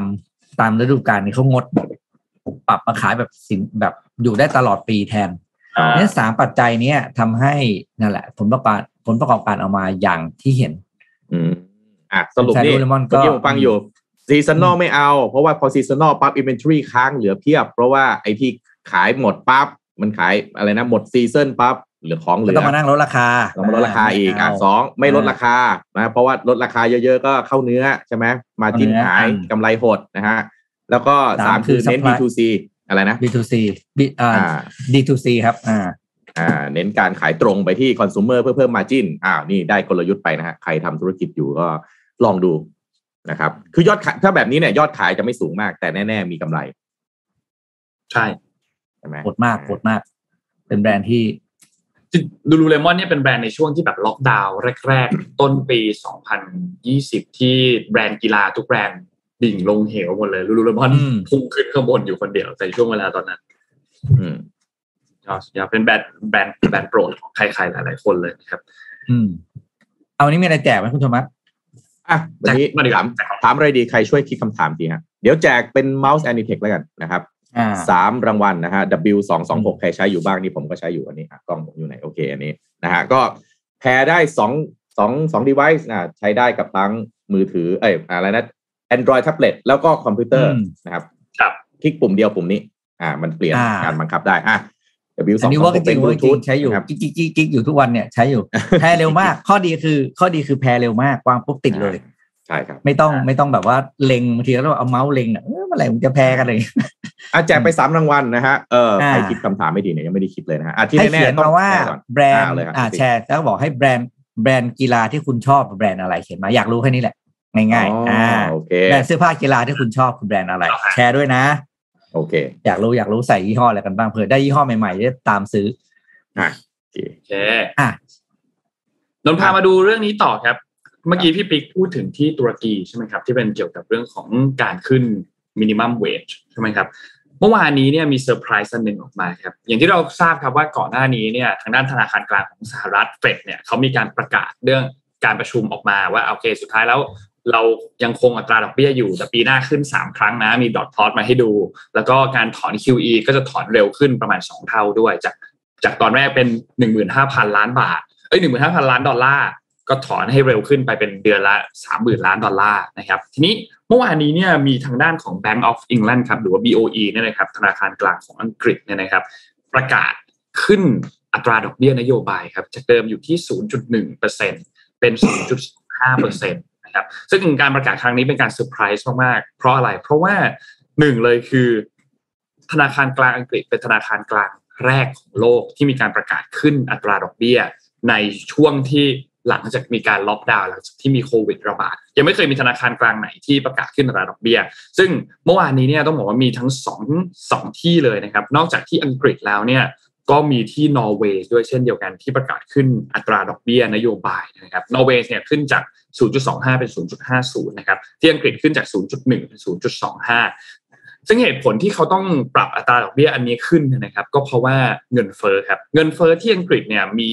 การทำสถิติที่พุ่งสูงที่สุดในรอบ 10 ปีนะครับ ซึ่งมันผิดจากที่ตลาดคาดการเอาไว้พอสมควรเลยนะครับ แล้วก็ทาง BOE เขาก็เห็นว่าตัวเลขนี้มันไม่ได้แล้วก็ต้องปรับอัตราดอกเบี้ยนโยบายขึ้นมานะครับ ซึ่งต้องบอกว่าจริงๆ แล้วทางด้านนักวิเคราะห์แล้วก็ตลาดเนี่ยตอนแรกเขาคาดการณ์กันอีกแบบหนึ่งนะครับคาดการณ์กันว่าทางด้านของ Bank of England เนี่ยน่าจะยังคงอัตราดอกเบี้ยนโยบายไว้ก่อน เพราะว่าที่อังกฤษอะมีการระบาด สายพันธุ์โอไมครอนหนักมาก ซึ่งเดี๋ยวนนจะไปต่อเรื่องของโอไมครอนที่อังกฤษกันต่อ ทีนี้มีตัวเลขอันหนึ่งซึ่งเป็นตัวเลขดัชนีดัชนีพูดราคาผู้บริโภคเนี่ยนะครับ ซึ่งก็เป็นตัวดัชนีที่ชี้อัตราเงินเฟ้อทั่วไปของอังกฤษด้วย ในเดือนพฤศจิกายนที่ผ่านมาเดือนที่แล้วเนี่ยนะครับมันปรับตัวสูงขึ้น 5.1%อันนี้เทียบกันแบบ year on year คือเทียบกับช่วงเดียวกันของปีที่แล้วนะครับและถ้าเดือนตุลาคมมันปรับเพิ่มขึ้น 4.2%ซึ่งก็อย่างที่บอกเลยมันเป็นตัวเลขที่สูงที่สุดในรอบ 10 ปีนะครับแล้วก็สูงกว่าระดับเงินเฟ้อที่เขาตั้งเป้าไว้อยู่ที่ 2%มากกว่าเท่าตัวเลยนะครับ ทีนี้นั่นแหละก็สุดท้ายก็เลยมีมติ 7 ต่อ 2ทำให้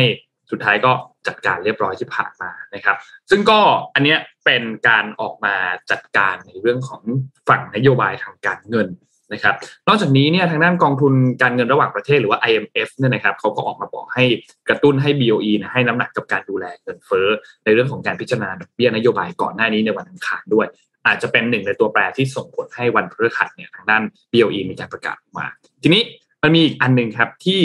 เอ่อ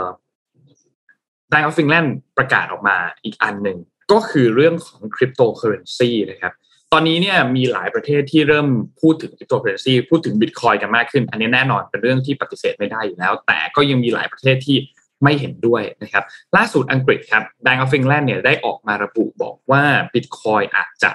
ไร้ค่า และผู้ที่ลงทุนในสกุลเงินดิจิทัลเนี่ยเตรียมพร้อมที่จะสูญเสียทุกอย่าง นี่คือคำเตือนของแบงก์ชาตินะครับที่ ระบุถึงเรื่องของความเสี่ยงของนักลงทุนที่อาจจะเกิดขึ้นนะครับ ในปีนี้เนี่ยบิตคอยราคาพุ่งขึ้นไปอยู่ที่ประมาณ 5 0,000 ใช่ไหมครับ เคยเคยแตะสูงสุดที่ประมาณ 67,000 ดอลลาร์ต่อหนึ่งบิตคอยด้วยนะครับ แล้วก็มีการเทขายมาจากสายพันธุ์โอไมครอน ตอนนี้ก็วิ่งอยู่ประมาณ แถวๆประมาณ 4 9 0 0 0 4 8 5 0 0 0 ในช่วงเวลาตอนนี้นะครับถ้าซึ่งทางด้านของรองผู้ว่าการธนาคารเนี่ยก็บอกว่าธนาคารเองก็ต้องเตรียมพร้อมจากความเสี่ยงที่เพิ่มขึ้นจากคริปโตเคอเรนซีแล้วก็ความนิยมที่เพิ่มขึ้นอย่างรวดเร็วนะครับ ก็มีการออกมาเตือนกันสำหรับทางด้านของฝั่งธนาคารกลาง ทีนี้มีอีกคนหนึ่งที่เตือนเมื่อวานนี้ก็คือทางด้านของเจอโรมพาวเวลนะครับเจอโรมพาวเวลเนี่ยก็ก็ก็แน่นอนว่าคนก็ถามพูดถึงเรื่องของคริปโตเคอเรนซีอยู่แล้วก็เพราะว่าบอกว่า เขาก็คิดว่าคริปโตเคอเรนซีเนี่ยมันเป็นแน่นอนมันมีความเสี่ยงค่อนข้างสูง เพราะว่าหนึ่งเลยคือมันไม่ได้มีเงินรัฐมาหนุนหลังรับประกันแล้วก็ปัญหาของคนซื้อส่วนใหญ่เนี่ยคือ ยังไม่เข้าใจว่ากำลังซื้อทรัพย์สินอะไรอยู่ มีคนที่เข้าใจนี่แน่นอน แต่ก็มีบางส่วนที่มีคนที่ไม่เข้าใจเหมือนกันด้วยความที่มันได้รับความนิยมในช่วงนี้มาก แล้วก็มีคนใหม่ ๆ ที่เข้ามาในตลาดคริปโตเคอเรนซีมากขึ้นนะครับ แล้วเจอโรมพาวเวลเองเขาก็บอกว่าเขา เขาเขารู้ว่ามันเสี่ยงนะ และเขาก็ยังไม่มองว่าการโตของตลาดคริปโตเนี่ยจะเป็นความเสี่ยงต่อระบบการเงินของโลก อันนี้เขามองเขามองแยกกันเขามองว่ามันไม่ได้ไม่ได้จะกระทบกับระบบตลาดการเงินของโลกมากเท่าไหร่ นี่คือความคิดเห็นของทางด้านของผู้ว่าการธนาคารกลางของสหรัฐนะครับ ไปต่อกันที่เรื่องของข่าวในสายพันธุ์โอไมครอนที่อังกฤษนะครับ ตอนนี้เนี่ยที่อังกฤษเนี่ยพบผู้ติดเชื้อ วันเดียวประมาณ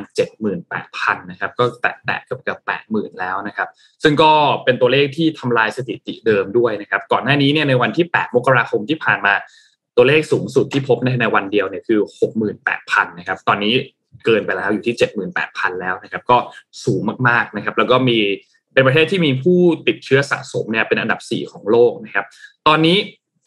ทางด้านหัวหน้าเจ้าหน้าที่ทางการแพทย์ของอังกฤษ หรือว่าคุณคริสวิตตี้นะครับเขาก็บอกว่า แน่นอนอาจจะมีการทำลายสถิติผู้ติดเชื้อใหม่กันอย่างต่อเนื่องนะครับ แล้วก็แนะนำให้ประชาชนเนี่ยจัดลำดับความสำคัญให้ดี การไปพบปะผู้คนจำนวนมาก ถ้าเลี่ยงได้ก็เลี่ยง โดยเฉพาะอย่างนี้ในช่วงเทศกาลคริสต์มาสที่กำลังจะมาถึงตอนนี้นะครับ ก็มีการวิเคราะห์กันมากมายว่าอังกฤษจะกลับมาล็อกดาวน์กันอีกครั้งหนึ่งหรือเปล่านะครับ อันนี้เป็นตัวเรื่องที่ต้องติดตาม ส่วนที่อังกฤษกำลังพยายามทำอยู่ก็คือบอริสจอห์นสันเขาออกมาเตือนบอกว่าตอนนี้ในหลายพื้นที่เริ่มมีพบ ผู้ติดเชื้อรายใหม่กันมากขึ้น บางที่เพิ่มขึ้น2เท่า3เท่านะครับส่งผลให้จำนวนการเข้าพักรักษาตัวที่โรงพยาบาลเองก็เพิ่มขึ้น 10%ทั่วประเทศด้วย เพราะฉะนั้น booster shot ตอนนี้สำคัญมาก แล้วก็เดินหน้าฉีด booster shot ให้ได้มากที่สุด ส่วนในเรื่องของงานคริสต์มาสบริจอนสันเมื่อวานนี้ยังคงบอกว่าจะมีการจัดงานคริสต์มาสต่อไปนะครับ แต่ก็เน้นย้ำให้ระมัดระวังการพบปะผู้คนนะครับ แล้วก็เราคิดลบทวนหลาย ๆ ครั้งแล้วก็ แน่นอนว่าสุดท้ายยังไงก็ต้องจัดงานคริสต์มาสแล้วก็ต้องดีกว่าปีที่แล้วด้วยนะครับ นี่เป็นสิ่งที่เกิดขึ้นที่ทางสหราชอาณาจักรนะครับ พบเยอะจริง ๆ ครับ ผู้ติดเชื้อตอนนี้เรคคอร์ดสูงที่สุด อืมอันนี้อันนี้ทางเอ่อเกมฟุตบอลอะไรนะการแข่งขันฟุตบอลนะฮะก็เลื่อนนะฮะเลื่อนหลายคู่มากนะครับ เมื่อคืนนี้ก็แมนยูนะฮะที่กำลังจะเตะแมนเชสเตอร์ยูไนเต็ดก็เลื่อนนะครับ เพราะว่ามีข่าวเรื่องของจำนวนผู้ติดเชื้อนี่แหละนะครับ ก็น่าเป็นห่วงจริงๆ แล้วจำนวนผู้ติดเชื้อตอนนี้ คือแหล่งเอ่อเรียกว่าอะไรนะข่าวของเกี่ยวกับโอมิครอนเนี่ยมันบางทีก็ยังสับสนอยู่นะฮะระหว่างสรุปมันจะเราต้องระวังขนาดไหน มันรุนแรงไหมนะครับเพราะบางบางข่าวที่ออกมาแล้วก็ไม่แรงมากแต่ว่าอย่างที่อังกฤษนี่โอ้โหจำนวนผู้ติดเชื้อนี่น่าตกใจมากนะครับอ๋อนี่มีแบบ new record ของเมื่อวันพฤหัสที่ผ่านมาเนี่ยคือแปดหมื่นแปดพันนะครับเพิ่มขึ้นมาอีกครับ จากเจ็ดหมื่นแปดพันที่ broke record เดิมไปแล้วนะ ก็ขึ้นมาเป็นแปดหมื่นแปดพันแล้วด้วย เรื่องของฟุตบอลจริงๆสเปอร์นี่เลื่อนเตะมาสี่นัดแล้วครับ ที่เป็นปัญหาเกี่ยวกับเรื่องโควิดเนี่ยสี่นัด อืมครับเออ ก็น่าเป็นห่วงจริงๆนะครับ ผมพาไปอัปเดตเรื่องเกี่ยวกับการเมืองระหว่างประเทศกันนิดนึงนะครับ ล่าสุดนะครับ เกี่ยวกับจีนแล้วก็ไต้หวันนะครับ ไต้หวันออกรายงานนะครับ ประเมินนะครับ โดยรอยเตอร์สเป็นคนรายงานนะครับ ว่ากระทรวงกลาโหมของไต้หวันนะครับ มีการจัดทำรายงานประเมิน ภัยคุกคามเพื่อนำเสนอต่อสภาผู้แทนราษฎรครับ ในเนื้อหาของรายงานนี้ระบุเรื่องของการรับมือต่อการบุกรุกของกองทัพจีนครับ โดยทางรายงานนี้นะฮะไต้หวันระบุว่าจีนจะต้องพบกับความยากลำบาก หากตัดสินใจบุกไต้หวันเต็มรูปแบบนะครับ แล้วก็ระบุอีกว่าจีนนะฮะจะไม่สามารถนำกำลังทหารทั้งหมดเข้ามาในเกาะไต้หวันได้ในครั้งเดียว และจะต้องใช้วิธีที่แตกต่างจากมาตรฐานทั่วไปนะครับในการทยอยนำกำลังเข้ามาทั้งน้ำ และทางอากาศ ซึ่งจำเป็นจะต้องยึดท่าเรือและสนามบินให้ได้ก่อน ซึ่งในประเด็นนี้เองครับ ไต้หวันมั่นใจว่าถ้ามีการป้องกันสนามบินและท่าเรือที่แข็งแกร่งพอครับ จะทำให้ไม่ถูกยึดได้ภายในเวลาอันสั้นนะครับ นอกจากปัญหาในเรื่องการนำกำลังเข้ายึดแล้วนะครับ จีนจะต้องเจอกับอุปสรรคเรื่องการขนส่งอาวุธสเสบียงและยาผ่านช่องแคบไต้หวันเช่นกันนะครับ โดยกองทัพไต้หวันชี้ว่าการมีช่องแคบขั้นกลางระหว่างเกาะไต้หวันกับจีนแผ่นดินใหญ่ครับ รียบเสมือนการมีคูเมืองตามธรรมชาตินะครับ ที่สามารถชะลอการขนส่งกำลังต่างๆ ของข้าศึกได้นะครับ และไต้หวันยังสามารถร่วมมือกับกองกำลังต่างชาติในการตัดเส้นทางขนส่งของกองทัพคอมมิวนิสต์ได้อีกด้วยนะครับโดยจากสถานการณ์ดังกล่าวนะครับ ยังมีการประเมินว่าหากจีนบุกไต้หวันจริง ก็จะต้องมีกำลังสำรองเพื่อปกป้องประเทศ หากว่ากองทัพจากต่างชาติเคลื่อนพลเข้ามาช่วยไต้หวันนะครับ แล้วก็ยังต้องจับตาสถานการณ์ตามชายแดนที่เปราะบางอย่างใกล้ชิดนะครับ เช่น ในบริเวณชายแดนที่ติดกับอินเดียที่เกิดความตึงเครียดขึ้นบ่อยครั้ง แล้วก็น่านน้าในทะเลจีนใต้นะครับที่จีนไปสร้างปัญหาไว้อีกหลายประเทศ อีกปัจจัยหนึ่งที่จะทำให้จีนประสบปัญหานะครับก็คือการที่มีฐานทัพสหรัฐ และญี่ปุ่นตั้งอยู่ใกล้กับไต้หวัน ซึ่งการจู่โจมจากฝั่งจีนนะฮะจะถูกจับตาอย่างใกล้ชิดอยู่ตลอด และจีนเองก็ต้องระวังกรณีถูกกองกำลังต่างชาติเข้าแทรกแซงด้วย ทั้งหมดทั้งมวลนี้เท่ากับว่า การที่จีนบุกไต้หวันนั้นศัตรูของจีนจะไม่ได้มีแค่ไต้หวันฝ่ายเดียวครับ และจีนเองก็จะไม่สามารถใช้กองกำลังทั้งหมดมาสู้กับไต้หวันได้ ทางรัฐบาลไต้หวันเองก็มีแผนที่จะใช้งบประมาณเพิ่มเติมอีกถึง 2.4 แสนล้านไต้ดอลลาร์ไต้หวันนะครับ หรือคิดเป็นเงินไทยก็ประมาณ 288,000 ล้านบาท ตลอด 5 ปีข้างหน้าไปกับอาวุธทางทะเล รวมไปถึงขีปนาวุธและเรือรบนะครับ ซึ่งเป็นหนึ่งในโครงการพัฒนากองทัพให้ทันสมัย เพื่อรับมือกับการรุกรานของจีนแผ่นดินใหญ่นะครับ รายงานที่ออกมานี้นะครับ ถ้าดูตามมุมมองของนักวิเคราะห์นะครับ เป็นรายงานที่กระทรวงกลาโหม ส่งต่อสภาผู้แทนราษฎร แต่จริง ๆ แล้วต้องการที่จะนำเสนอเรื่องนี้ให้ชาวโลกรู้ และจีนรู้ว่าไต้หวันเองไม่ได้อยู่ในสภาพที่ง่อยเปลี้ยเสียขา และพร้อมที่จะตอบโต้จีน หากจีนมีการเคลื่อนกองกำลังจริง ๆ อย่างที่จีนเคยประกาศเอาไว้ว่าพร้อมที่จะบุกไต้หวันเสมอนะครับ อันนี้ก็อัปเดตนะฮะสถานการณ์ร้อนระอุในคาบสมุทรไต้หวันครับ ครับ จริงๆ คือไม่รู้เมื่อไหร่เลยนะอันเนี้ยถูกต้อง อย่าลั่นกันแล้วเขาเนาะจะเอาเมื่อไหร่อย่าลั่นอย่าลั่นอย่าลั่นห้ามกลุห้ามเลยอะเดี๋ยวก่อนจบรายการพอดีนนท์มีอะไรไหมถ้าไม่มีพี่จะเล่าเรื่องอันนี้ไงพอดีอ่านบทความมันหนึ่งมามันก็เป็นบทความที่บอกเป็นทิปในการทำงานบอกถ้าอยากทำงานให้ก้าวหน้าไปมากกว่าคืนให้หยุดทำสิบเรื่องนี้อ่าก็อ่านแล้วก็น่าสนใจดีก็เลยเอามาฝากกัน ครับมันมีมันมีเรื่องของการเยียวยานักร้องนะ อีกอันหนึ่งที่อ๋อเอาเลยมีการเออเอาเลยมาโอเคอืมงั้นเดี๋ยวเดี๋ยวขออันนี้สั้นๆครับไม่นานมากครับ คือตอนนี้เนี่ยอย่างที่เราเห็นทางด้านของผู้แทนสมาคมดนตรี แล้วก็สมาพันธ์เครือข่ายคนบันเทิงเนี่ยนะครับ ที่ก็มีการยื่นเรื่องเรื่องไหนกันนะครับ สุดท้ายก็มีการเตรียมเยียวยากลุ่มผู้ประกันตน และผู้ประกอบอาชีพอิสระนะครับ ในช่วงเช้าของเมื่อวานนี้นะครับ ทางด้านเลขาธิการของสำนักงานประกันสังคมกระทรวงแรงงานนะครับ ก็ได้มีการเปิดเผย โดยกำหนดให้ผู้ประกันตนในกิจการดังกล่าวเนี่ยจะได้รับเงินเยียวยา 5,000 บาทต่อคนนะครับโดยจะเริ่มจ่ายเงินเยียวยางวดแรกเนี่ยในวันที่ 29 ธันวาคมนี้นะครับ โอเค เงื่อนไขการเยียวยานักร้องและดนตรี 5,000 บาทต่อคนเนี่ยมีดังนี้ครับ อันแรกเลยคือต้องเป็นสัญชาติไทยนะครับสองต้องเป็นผู้ประกันตนตามมาตรา 33 นะครับ คือทำงานในกิจการสถานกิจการสถานบันเทิง ผับบาร์คาราโอเกะต่างๆนะครับ ถ้าหากว่าเป็นผู้ประกันตนตามมาตราที่ 39 มาตราที่ 40 ต้องได้รับการรับรองจากสมาคมดนตรีแห่งประเทศไทยในพระบรมราชูปถัมภ์หรือสมาพันธ์เครือข่ายคนบันเทิง ที่จดทะเบียนกับกระทรวงมหาดไทย หรือว่ากรมพัฒนาธุรกิจทางการค้า และต้องได้รับการรับรองภายในวันที่ 14 มกราคม ปีหน้าคือปี 2565 นะครับแล้วก็กรณีที่ไม่ได้สมัครเป็นผู้ประกันตนตามมาตรา 40 ก็ให้รีบสมัครเป็นผู้ประกันตนตามมาตรา 40 นะครับแล้วจะ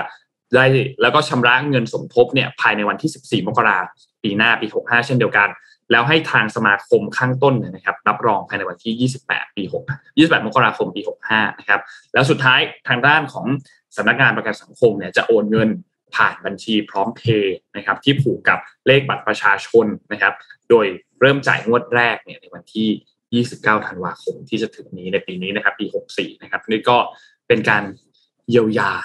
ที่เกิดขึ้นกับนักร้องนักดนตรีนะครับหลังจากที่รอมาเป็นระยะเวลานานมากเกือบเกือบสองปี นะครับนอกจากนี้เนี่ยก็มีการประกาศเรื่องของการคลายล็อกต่างๆ ในช่วงเทศกาลปีใหม่นะครับที่สามารถดื่มแอลกอฮอล์ได้จนถึงตีหนึ่งนะครับรวมตัวกันเกิน 1,000 คนได้ แต่ว่าต้องมีหลักฐานการฉีดวัคซีนที่ครบโดส แล้วก็มีผลตรวจโควิดที่เป็นลบใน 72 ชั่วโมง ก่อนการเข้าร่วมกิจกรรมนะครับ เมื่อวานนี้ก็ตีพิมพ์ลงในทางด้านของเว็บไซต์ราชกิจจานุเบกษาเรียบร้อยแล้วนะครับก็มีรายละเอียดเกี่ยวกับเรื่องนี้ ค่อนข้างละเอียดเลยแหละนะครับ ใครที่เป็นส่วนเกี่ยวข้องเรื่องของการท่องเที่ยวเรื่องของร้านค้าที่จะต้องเปิดในเรื่องของการขายแอลกอฮอล์ได้ในช่วงเทศกาลปีใหม่นะครับ ก็เข้าไปดูรายละเอียดกันได้นะครับ หรือสำหรับใครที่ต้องจัดกิจกรรมที่มีคนเข้าร่วมเกินหนึ่งพันคนเนี่ยนะครับ ก็เข้าไปดูรายละเอียด เราจะได้ทำให้ถูกต้องได้นะครับ เพราะว่าก็มีการอนุญาตแล้ว แต่อนุญาตแค่วันเดียวนะมันก็แบบก็แอปตลกตลกนิดนึงเหมือนกันคืออนุญาตแค่วันเดียววันปีใหม่แล้ววันต่อไปก็คือเลิกแล้วนะครับ อืม พี่วันปิ๊กเสาก่อนร์สารก่อนเนี่ยเป็นวันพิเศษวันพิเศษนะให้อ่าพี่ปิ๊กผมพี่ปิ๊กนนท์ผมฝากอีกเรื่องหนึ่งที่เอ่อคิดว่าน่าสนใจแล้วก็ต้องจับตาดูนะครับ ก็คือ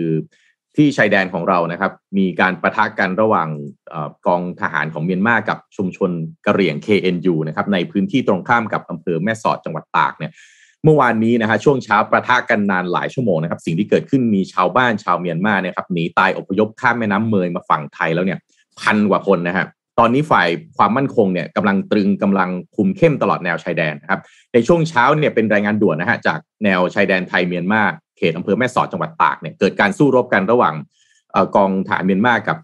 กระเหรี่ยง KNU นะครับแล้วก็ถ้าไปดูภาพเนี่ยนะถ้ามีภาพประกอบเนี่ยนะครับ ชนกระเหรี่ยงเนี่ยชาวเมียนมาที่อพยพมาเนี่ยเรียงแถวกันเป็นพันคนนะฮะยาวมากเลยนะครับ แล้วก็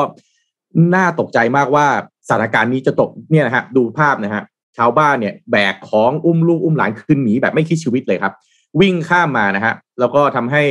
ชาวบ้านที่มาเนี่ยส่วนใหญ่ก็คือเป็นชาวสัญชาติเมียนมาในหมู่บ้านมอคกกะแลนะครับ ฝั่งจังหวัดเมียวบดีเมียนมาเนี่ยวิ่งหลบไอการประทะกันหนีกระสุนปืนเนี่ยนะครับหนีตายกันแบบไม่คิดชีวิตเลยครับ แล้วก็จากนั้นช่วงบ่ายฮะช่วงบ่ายที่ประเทศไทยเนี่ยนะครับ มีลูกกระสุนปืนขนาด 81 มม ฮะ ไม่ทราบฝ่ายยิงลอยมาตกฝั่งไทยนะครับ กลายเป็นเกิดเพลิงไหม้เพลิงไหม้ที่ไร่อ้อยนะครับ แล้วก็ทำให้ต้องกลายเป็นว่าคนไทยแล้วเนี่ยนะฮะโดนผลกระทบไปด้วยก็ต้องหนีกันเป็นที่อลมานนะครับ ซึ่งไอไอแนวที่มันไอไอกระสุนเนี่ยมันปลิวมันตกเนี่ยห่างประมาณสักหนึ่งกิโลเมตรนะครับ ก็ตอนนี้ยังไม่ทราบนะครับว่าสถานการณ์ชายแดนวันนี้จะเป็นอย่างไร แต่เมื่อวานเนี่ยเกิดการประทะเสร็จปั๊บเนี่ยมัน ตอนนี้เริ่มมีลูกหลงนะครับ ที่บินมาถึงชายแดนประเทศไทยด้วย ชาวบ้านที่อยู่แถวนั้นตอนนี้ทางการคงต้องเข้าไปช่วยดูแลนะครับ แล้วก็ฝ่ายความมั่นคงตอนนี้กำลังเข้าไปช่วยกันควบคุมอยู่นะครับกำลังทหารนะครับ โดยเฉพาะกิจกรรมทหารราบที่ 14 ฝ่ายปกครองอำเภอแม่สอดนะครับ แล้วก็ตำรวจตะเวนชายแดนที่ 346 ตอนนี้กำลังเข้ารักษาความปลอดภัยก็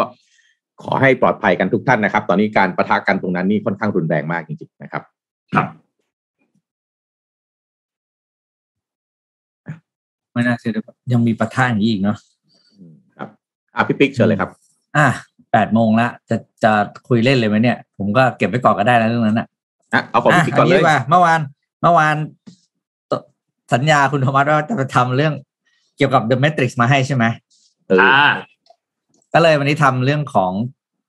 10 facts about the matrix มาให้ครับ ก็คือเป็นเรียกไงนะ ข้อความจริงเกี่ยวกับ หนังซีรีส์ The Matrix ที่เราหลายคนอาจจะไม่เคยรู้นะที่ผมก็ไปเอามาจากเว็บนะครับ ก็รวมมาให้สองงานจากเว็บ screen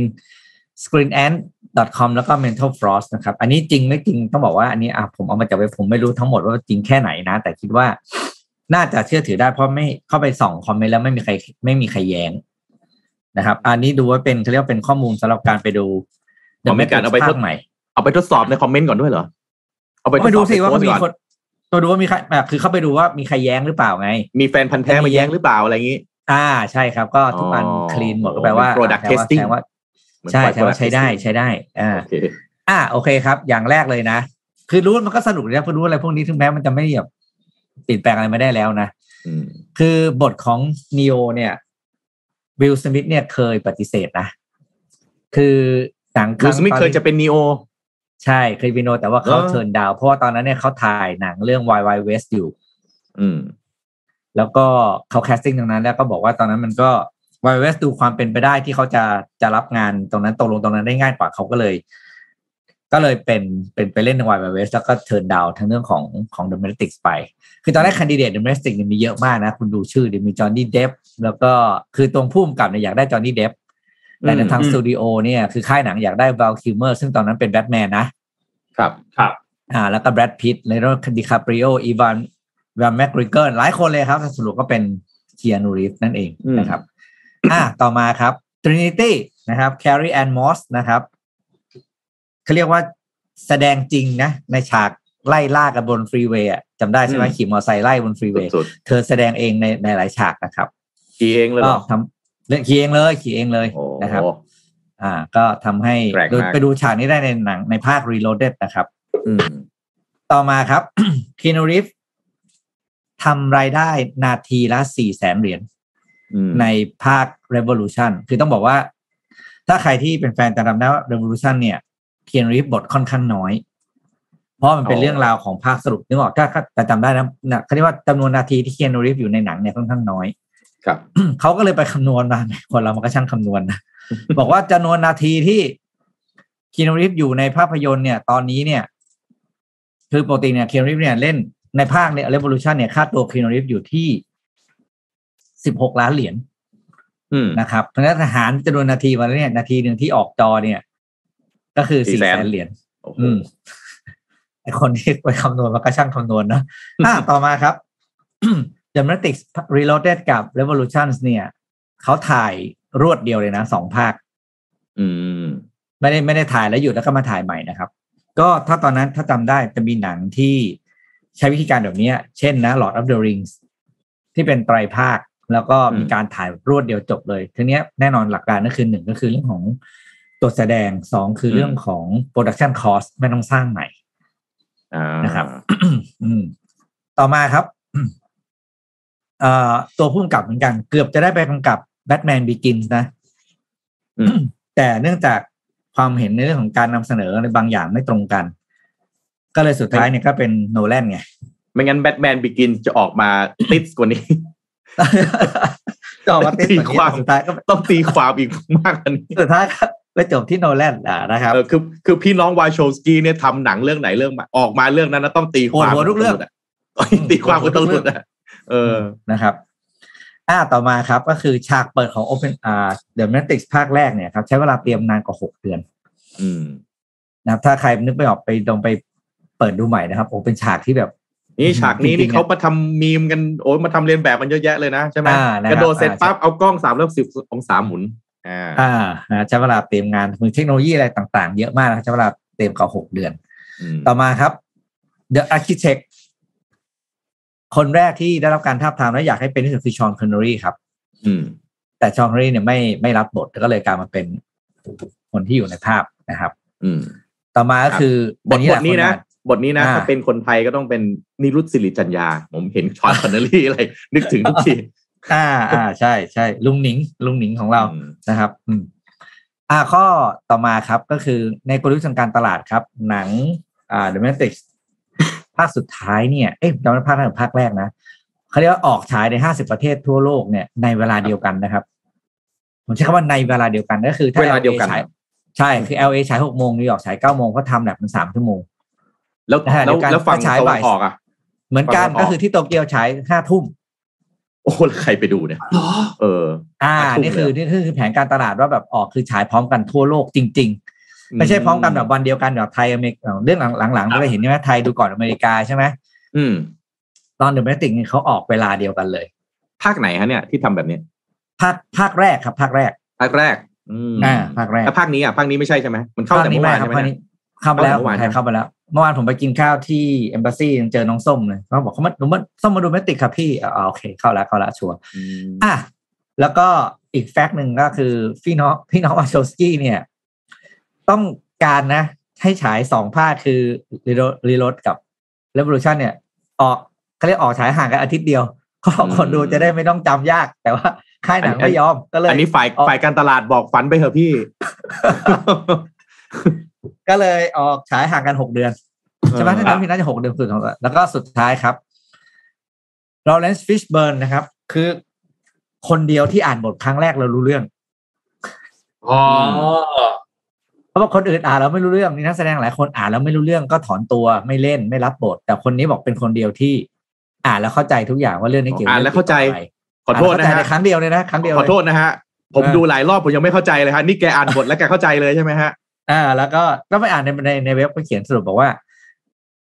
ลอเรนซ์บอกว่าเขาไม่เข้าใจว่าทำไมคนอื่นอ่านแล้วไม่เข้าใจอ๋อ เฮ้ยบุลลี่เรื่องมันบูลลี่เรื่องมันก็ทำเรื่องมันบูลลี่ก็ธรรมดามากเลยอะไรอย่างเงี้ยแบบโอ้ไม่เข้าใจพี่ทำไมพวกคุณไม่เข้าใจอะนะเอ้ยเออผมไม่โอเคฮะลอเรนซ์ฟิชเบิร์นบุลลี่ผมอยู่ฮะเพราะผมไม่เข้าใจเออฮะ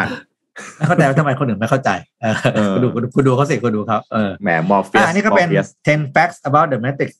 trilogy อืมที่อืมอะไรนะเขาเรียกห่างหายจากบ้านเราไปนานเนอะนะครับ เอามาฝากกันตามที่สัญญาไว้คุณโทมัสครับอะอืม ครับจบโดนป้ายยาขนาดนี้เดี๋ยวต้องไปรีบกดดูอย่าลืมนะฮะว่ามันจะอยู่บน Netflix ถึงแค่อะไร สิ้นเดือนนี้ใช่ไหมสิบเอ็ดธันวาครับถึงเป็นธันวานะอืมสิ้นปีเออเดี๋ยวตอนนั่งดูนี่ต้องพยายามตั้งสติอะทำสมาอุ้ธิยตอนนี้ต้องดูหนังหลายเรื่องมากเลยอะคือนนท์อะอืมไม่จำ The Matrix ไม่ได้นะเดี๋ยวต้องไปดูภาคหนึ่งสองสามใหม่ก่อนอืมทีหนึงตอนนี้ตอนนี้แล้น่าวจะเดี๋ยวตีความได้มากขึ้นต่อคือตอนนั้นเนี่ยต้องบอกว่า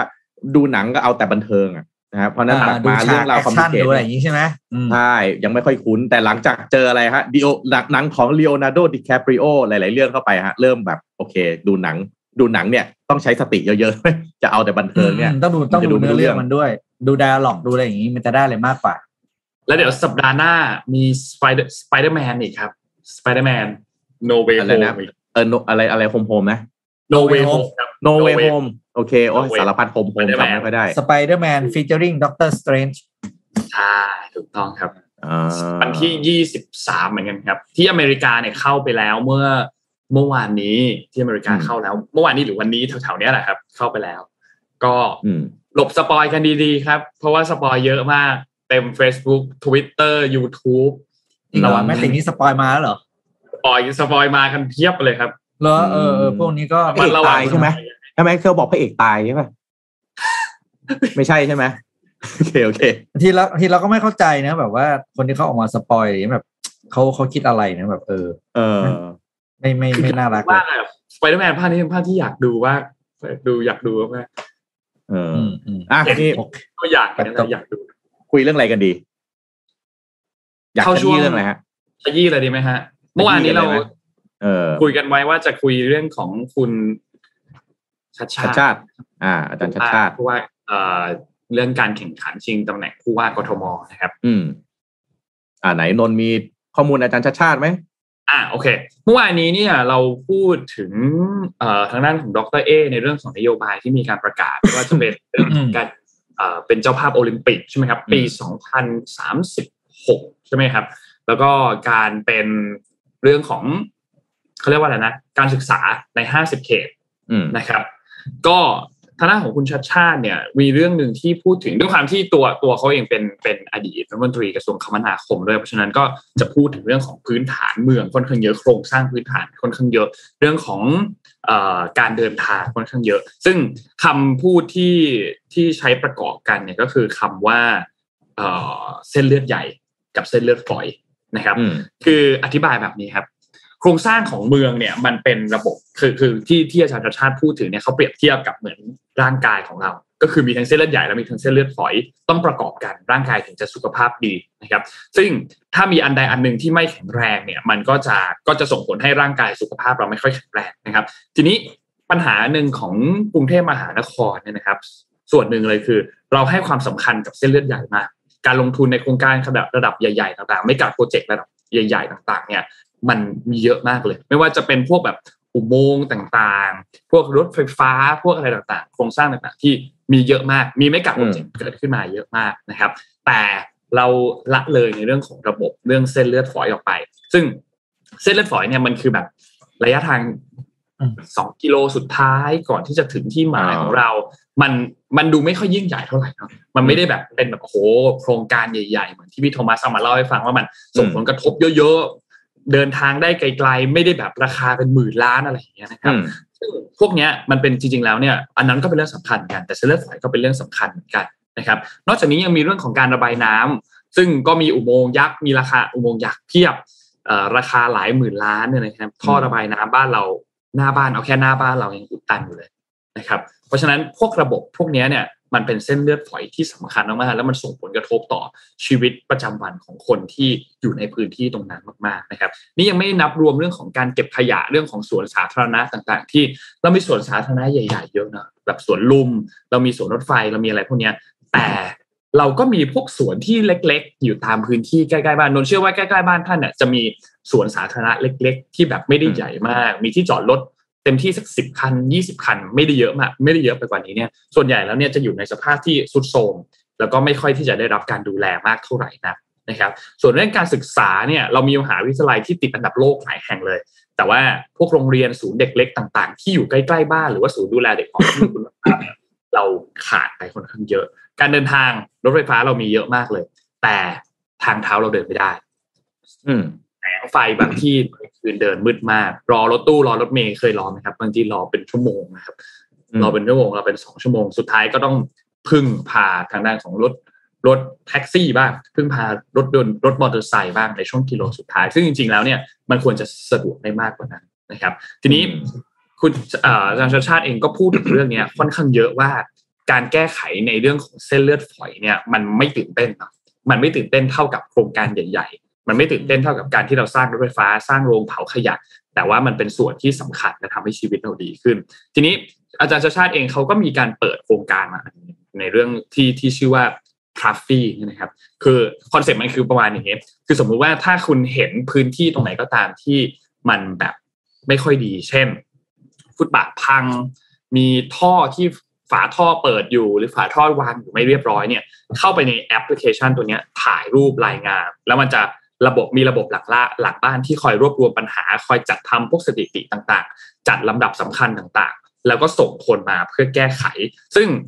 ระบบนี้เนี่ยมันเป็นการร่วมมือของภาคประชาชน แล้วก็เป็นความตั้งใจในการแก้ปัญหาของภาครัฐด้วยนะครับ ก็เป็นการเอาเทคโนโลยีเนี่ยมาผูกกันนะครับ ก็เป็นแอปชื่อ Traffy Fondue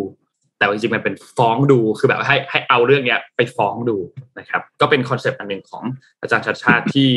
ที่ ต้องการให้เป็นแบบเมืองเดินได้เมืองเดินดี อันนี้คือ concept ที่เขาพูดถึงเรื่องของกรุงเทพมหานครนะครับ เกี่ยวกับปัญหาทางเท้าบ้านเรา อันนี้เป็นส่วนหนึ่งเป็นส่วนหนึ่งในการที่เอามาฝากอะพี่ปิ๊กคิดว่าไงฮะไอแอป เนี่ยเหมือนที่เราเคยคุยในสนทนาหาธรรมคุณโทมัสจำได้ไหมครับ ว่าเราอยากจะมีให้แอปที่ประชาชนสามารถแจ้ง แจ้งอ่าแจ้งปัญหาได้คือจริงๆเราเข้าใจนะและหน่วยงานราชการเขาทำไม่ไหวหรอกฝาอืมท่อแตกเมื่อไหร่เขาเนี่ยท่อแตก ฝาท่อนะฝาท่อแตกเขาไม่รู้หรอกจังหวัดประชาชนจะไปบอกอะ อืม ถูกต้องบางทีก็แล้วก็เอาแค่ในออฟฟิศเราเนี่ยเอาแค่ในออฟฟิศอืมเราแม่บ้านก็ยังดูให้ไม่ครบเลยเออนะเพราะฉะนั้นเนี่ยถ้ามันมีอะไรอย่างนี้ได้เนี่ยเพราะว่าคนก็ไปแจ้งนะมเออผมว่ามันดีดีเลยแหละ อันเนี้ย ที่บอกตอนนั้นเคยว่าเออน่าทำเนิร์ดเออถูกพออาจารย์ชัชชาติมาทำเนี่ยเออรู้สึกชีวิตมีความหวัง อืมเมื่อเราจะไม่ต้องเห็นใครเดินตกท่อ ไม่ต้องเห็นใครเดินไปแล้วโดนสายไฟเกี่ยวคอจะขาดเอาเลยครับคือเข้าใจนะปัญหาบางทีบางทีมันมันมันเกินความความสามารถเจ้าหน้าที่ถ้าที่จะเก็บให้มันให้มันแต่อยู่ผมในสภาพเรียบร้อยแต่ร้อยเปอร์เซ็นต์อะอะแต่ผมรู้สึกว่าโทนการพูดคุยอ่อนลงนะฮะ นี่เหมือนนนท์กับพี่ปิ๊กเชียร์ใช่ไหมเชียร์อาจารย์ชัชชาติใช่ไหมเนี่ยไม่ไม่เราเชียร์ถ้าคือไอไอเดียนี้แหละ ถ้าไอเดียคือถ้าต่อให้ไอเดียเนี้ยอ่าเป็นผู้สมัครพรรคอื่นมาทำผมก็เอาอ๋อ เพราะผมเองเพราะเราเองเราคุยกันสนทนาถามว่าเออมันน่าจะมีแอปแบบนี้เนาะที่แบบว่าทำให้ประชาชนเป็นเป็นฝ่ายแจ้งได้อะไรอย่างเงี้ยอ่าไม่เมื่อวานเมื่อวานคุยถึงพี่เอ้ปั๊บนี่ยัง ผมว่านนท์จะดู อืมกว่านี้นิดนึงนะ พออาจารย์ชัชชาติดู smooth เลย อ่า เลือกเลือกใช่ไหมเลือกอาจารย์ชัชชาติใช่ไหมเวลาการทำการบ้านไม่เท่ากันอ๋ออ่าไม่ไม่เท่ากันอาจารย์นะฮะนนท์อย่านะฮะคุณผู้ฟังนี่คอมเมนต์มาดักคอไว้แล้วนะฮะว่านนท์จะอวยหรือเปล่าตะคอตะคอดักคอไว้แล้วนะฮะ นี่อ่าผมพาไปผมพาไปอัปเดตนะ คือนิด้าโพลเนี่ยก็ทำโพลเนี่ยแปดแปดรอบแล้วนะ ว่าแปดรอบคนกรุงเทพอยากได้ใครเป็นผู้ว่ากทมสี่อืมครั้งสุดท้ายครับห้าหกอืมเจ็ดแปดอาจารย์ชัชชาติขึ้นอันดับหนึ่งนะครับอืมแต่ที่น่าสนใจก็คือว่าพี่เอ้เนี่ยนะฮะพี่เอ้เนี่ย ครั้งสุดท้ายครั้งหลังเนี่ยห้าหกเจ็ดแปดเนี่ยพี่เอ้ไล่ขึ้นมาฮะจากตอนอืมแรกเนี่ยนะฮะครั้งที่ห้าเนี่ยพี่เอ้ก็อยู่ที่อันดับเก้านะ แล้วก็ไล่ขึ้นมาตอนนี้อยู่ที่ถ้าครั้งล่าสุด อ่าครั้งที่แปดเนี่ยอยู่ที่อันดับเจ็ดแล้วนะครับ อาจารย์ชัชชาติยังอยู่ที่หนึ่งอยู่นะฮะในโพลนะในโพลได้คะแนนเอ่อคิดว่าคนเนี่ยคิดว่าจะเลือกอาจารย์ชัชชาติเนี่ยสามสิบสี่จุดสามเจ็ดเปอร์เซ็นต์พี่เอ้อยู่อันดับเจ็ดที่สี่จุดแปดหกเปอร์เซ็นต์นะฮะอ้าวแปลว่าพี่เอ้เริ่มทำเริ่มทำอันดับนะ ถ้ามองง่ายๆนะฮะเหมือนแมนยูนะฮะกับกำลังไล่อันดับขึ้นมาเลยนะฮะอันดับหนึ่งอยู่เลยอะอ่าอะไรนะอันอันดับหนึ่งนี่แมนแมนแมนซินะฮะแมนซีกำลังลากยาวกำลังโดนท้าทายหรือเปล่า กำลังโดนท้าทายหรือเปล่านะฮะอ่าอ่ามีนะแล้วเอ่อถ้าเกิดว่าถ้าวิเคราะห์นะครับอาจารย์ชัดชาติเนี่ย จะเจออุปสรรคอะไรบ้างมีไหมอืม เออ มีไหมอะนนท์กับอะพี่ปิ๊กเรื่องแรกดูเลมอยงไงอืมคือในฐานะ แม้ว่า แม้ว่าอาจารย์ชาติชาติจะลงในฐานะ อิสระ แต่ภาพก็ยังติดในสมัยที่ยังอยู่ในพรรคเพื่อไทยอยู่ อันนี้เป็นเรื่องที่ปฏิเสธไม่ได้ แล้วก็แน่นอนว่าจะต้องมีการพูดถึงการโยงกับ ว่าจะถูกพักเพื่อไทยครอบงำหรือเปล่า จะมามีเรื่องของประเด็นเอ่อคุณโทนี่หรือเปล่า อันเนี้ยเป็นประเด็นที่อาจารย์ชาติชาติหนีไม่พ้นแน่นอนเช่นเดียวกันกับที่ฝั่งของเอ่อดรเอโดนในประเด็นเดียวกันของเรื่องพรรคประชาธิปัตย์นั่นแหละอืมอาจารย์ชาติชาติหนีไม่อันเนี้ยนนท์นนท์เชื่อว่าหนีไม่พ้นเรื่องนี้ จะมีการหยิบยกเรื่องเนี้ย เป็นหนึ่งในประเด็นของฝั่งอาจารย์ชาติชาติแน่นอนแต่ก็ต้องอืมต้องต้องต้องนนท์ฟังทางด้านของ พี่ตุ้มหนุ่มเมืองจันทร์นะครับวิเคราะห์ใน The Power Game เรื่องนี้เนี่ยก็เป็นเรื่องหนึงที่น่าสนใจที่ในจังหวะที่อะคนที่ไม่ชอบคุณโทนี่ไม่ชอบไม่ชอบทักษิณเนี่ยนะครับ ก็ไม่ได้เกลียดคุณชัดชาตินะในในช่วงเวลาตอนนั้น คือไม่ได้อืมไม่ได้ไม่ชอบคุณชัดชาตินะครับอืมแต่อันนี้ก็เป็นหนึ่งในตัวแปรอันหนึ่งที่น่าสนใจเหมือนกันนะครับ แต่ว่าเจอแน่นอนอันนี้เป็นอุปสรรคอันหนึ่งที่ที่ที่ฝั่งของคุณชัดชาติต้องอืมต้องต้องฝ่าไปไปอัน หนึ่งในตัวแปรที่ถ้าถ้ามุมมองผมนะ ก็คือผู้สมัครจากก้าวไกลนะฮะผู้สมัครจากก้าวไกลเนี่ยน่าจะเป็นหนึ่งในตัวแปรที่จะมีผลโดยตรงต่อฐานเสียงของอาจารย์ชัดชาตินะฮะแล้วตอนนี้เนี่ยเรารอดูอยู่ก็ทางก้าวไกลก็บอกว่าอาจจะเปิดตัวประมาณช่วงเดือนมกมกราคมใช่ไหมเปิดมาเนี่ยน่าจะมีผลโดยตรงนะครับว่าแล้วจะเอฟเฟกนะฮะอันดับแล้วก็คะแนนตอนนี้จำไว้นะฮะอาจารย์ชัดชาติอยู่ที่ประมาณ 34%ถ้ามันแย่งขานกันปั๊บเนี่ยนะฮะ มันเป็นไปได้หรือเปล่าที่จะอ่าอีกฝั่งหนึ่งนะฮะที่เป็นคู่แข่งกันโดยตรงจากตัวแทนจากพรรคพลังประชารัฐนะฮะครับจะแรงขึ้นมาหรือเปล่าในแง่ของเปอร์เซ็นต์เพราะว่าตอนนี้ก็ต้องบอกว่า ถึงแม้อาจารย์ชัดชาติยังเป็นอันดับหนึ่งนะฮะแต่อันดับสองนะครับ คือยังไม่ตัดสินใจนะครับ ประชาชนคนทั่วไปยังไม่ตัดสินใจ เพราะฉะนั้นยังมียังมีความเป็น swing stage นะฮะอยู่เยอะมากๆ อาจารย์ชัดชาติแค่สามสิบกว่าเปอร์เซ็นต์เนี่ยไม่ได้แปลว่านอนแบเบอร์นะครับครับไม่ได้แปลว่าแบเบอร์มันนะฮะ อ่า อ่า พี่พี่ปิ๊กคิดว่ายังไงฮะอาจารย์ชัดชาติเชียร์ไหมคือคือถามว่าเชียร์ไหมก็ถ้านักท่าเท่าที่มีตอนนี้เท่าเท่าเท่าที่เห็นประกาศตัวก็เชียร์แกอยู่อืมแต่ว่าเราไม่รู้ว่าอีกหลายพักที่ยังไม่ได้ส่งส่งส่งใครเข้าประกวดเนี่ยอาจจะมีเซอร์ไพรส์ที่ดีที่น่าสนใจกว่านี้อืมถูกไหมอ่าอืมเนี่ยเราเราเองเราก็พูดในฐานะประชาชนหนึ่งคนคนกรุงเทพหนึ่งคนว่าอืมอาจารย์ชาติก็ เราเห็นแกทำเรื่องเรื่องนี้มา พักใหญ่นานแล้วล่ะครับแกแกทำเรื่องคมนาคมมาตลอดแล้วคมนาคมมันก็เป็นเรื่องหลักของกรุงเทพเนาะอืมครับแต่ว่าผมจะบอกว่ามันจะตัดสินได้แต่เมื่อคุณเห็นหน้าผู้สมัครครบทุกคนแล้วอะอืม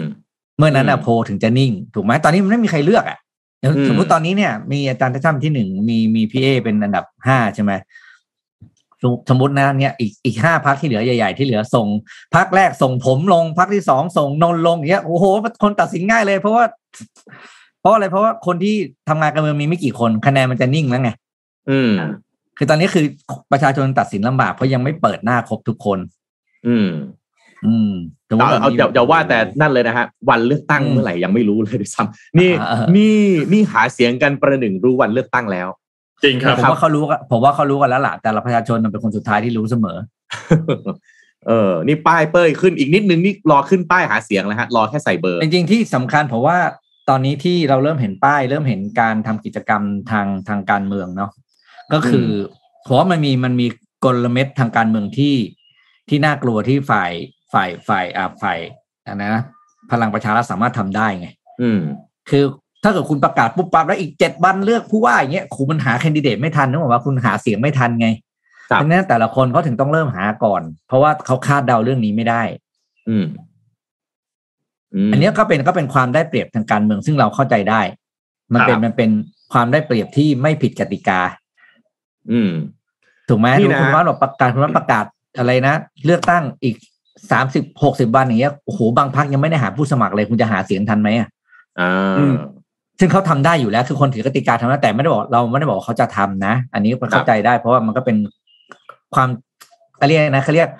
ได้เปรียบเชิงนโยบาย อะไรที่เขาเรียกภาษาอะไรแบบประมาณเนี้ย แต่ว่าผมคิดว่าตอนนี้เนี่ยทางพรรคพลังประชารัฐเองก็ยังหาคนไม่ได้ อืมอย่างคือตราบใดที่ยังไม่ official ผมถือว่ายังหาไม่ได้ ก็ต้องรอดูต่อไปว่าจะเป็นใคร อันนี้ฮะอันนี้ไงพี่ปิ๊กกับนนท์พลเอกผมประวิตรเปิดข้อมูล ผมเปิดข้อมูลอีกอย่างหนึ่งให้ที่คุณผู้ฟังอืมอาจจะเซอร์ไพรส์นิดๆนะครับนิด้าโพลเนี่ยเขาทำโพลสำรวจนะฮะว่าคนกรุงเทพนะฮะจะเลือกใครแต่ ความเป็นกรุงเทพเนี่ยมีความเป็น swing stateนะฮะ ก็คือถ้าแบ่งกรุงเทพออกเป็นพื้นที่ต่างๆ ครับ เชื่อไหมฮะว่าความเห็นของประชาชนชาวกรุงในแต่ละพื้นที่ไม่เท่ากันนะครับผมยกตัวอย่างนะฮะกรุงเทพส่วนกลางครับ อันดับหนึ่งนะฮะร้อยละแปดสิบแปดระบุว่าจะเลือกอาจารย์ชัดชาตินะฮะอันดับสองร้อยละยี่สิบเอ็ดจุดหนึ่ง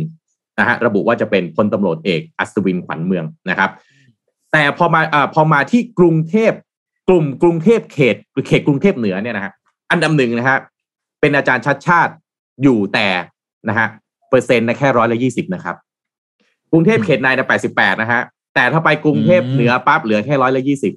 นะครับอืมอันดับสองเนี่ยเป็นพลตำรวจเอกอัศวินขวัญเมืองที่สิบห้าเปอร์เซ็นต์นะฮะสูสีแล้วนะครับนะฮะครับแล้วก็ถ้าไปเอ่อกรุงทนใต้อะนี่กรุงทนใต้ก็ยังร้อยละแปดสิบก็ยังเป็นเอ่อดรชัดชาตินะครับ แล้วก็ถ้าเป็นกรุงทนเหนือเนี่ยนะฮะเมื่อกี้กรุงทนใต้นะไอ้ยกรุงทนเหนือเขาไปทำเนี่ย จากแปดสิบเปอร์เซ็นที่กรุงทนใต้เนี่ยมันเหลือแค่สามสิบสามสิบสามเปอร์เซ็นเท่านั้นที่กรุงทนเหนือ เพราะฉะนั้นเนี่ยอันนี้ผมไม่แน่ใจนะฮะผมก็เอาข้อมูลเป็นอ่านะ secondary source แล้วกันนะฮะเอามารายงานต่อว่านิดาโพลเข้าไปลงพื้นที่แล้วก็ได้ข้อมูลมาแบบนี้ แปลว่ามีความเป็น swing stage นะครับ ไม่ได้หมายความว่า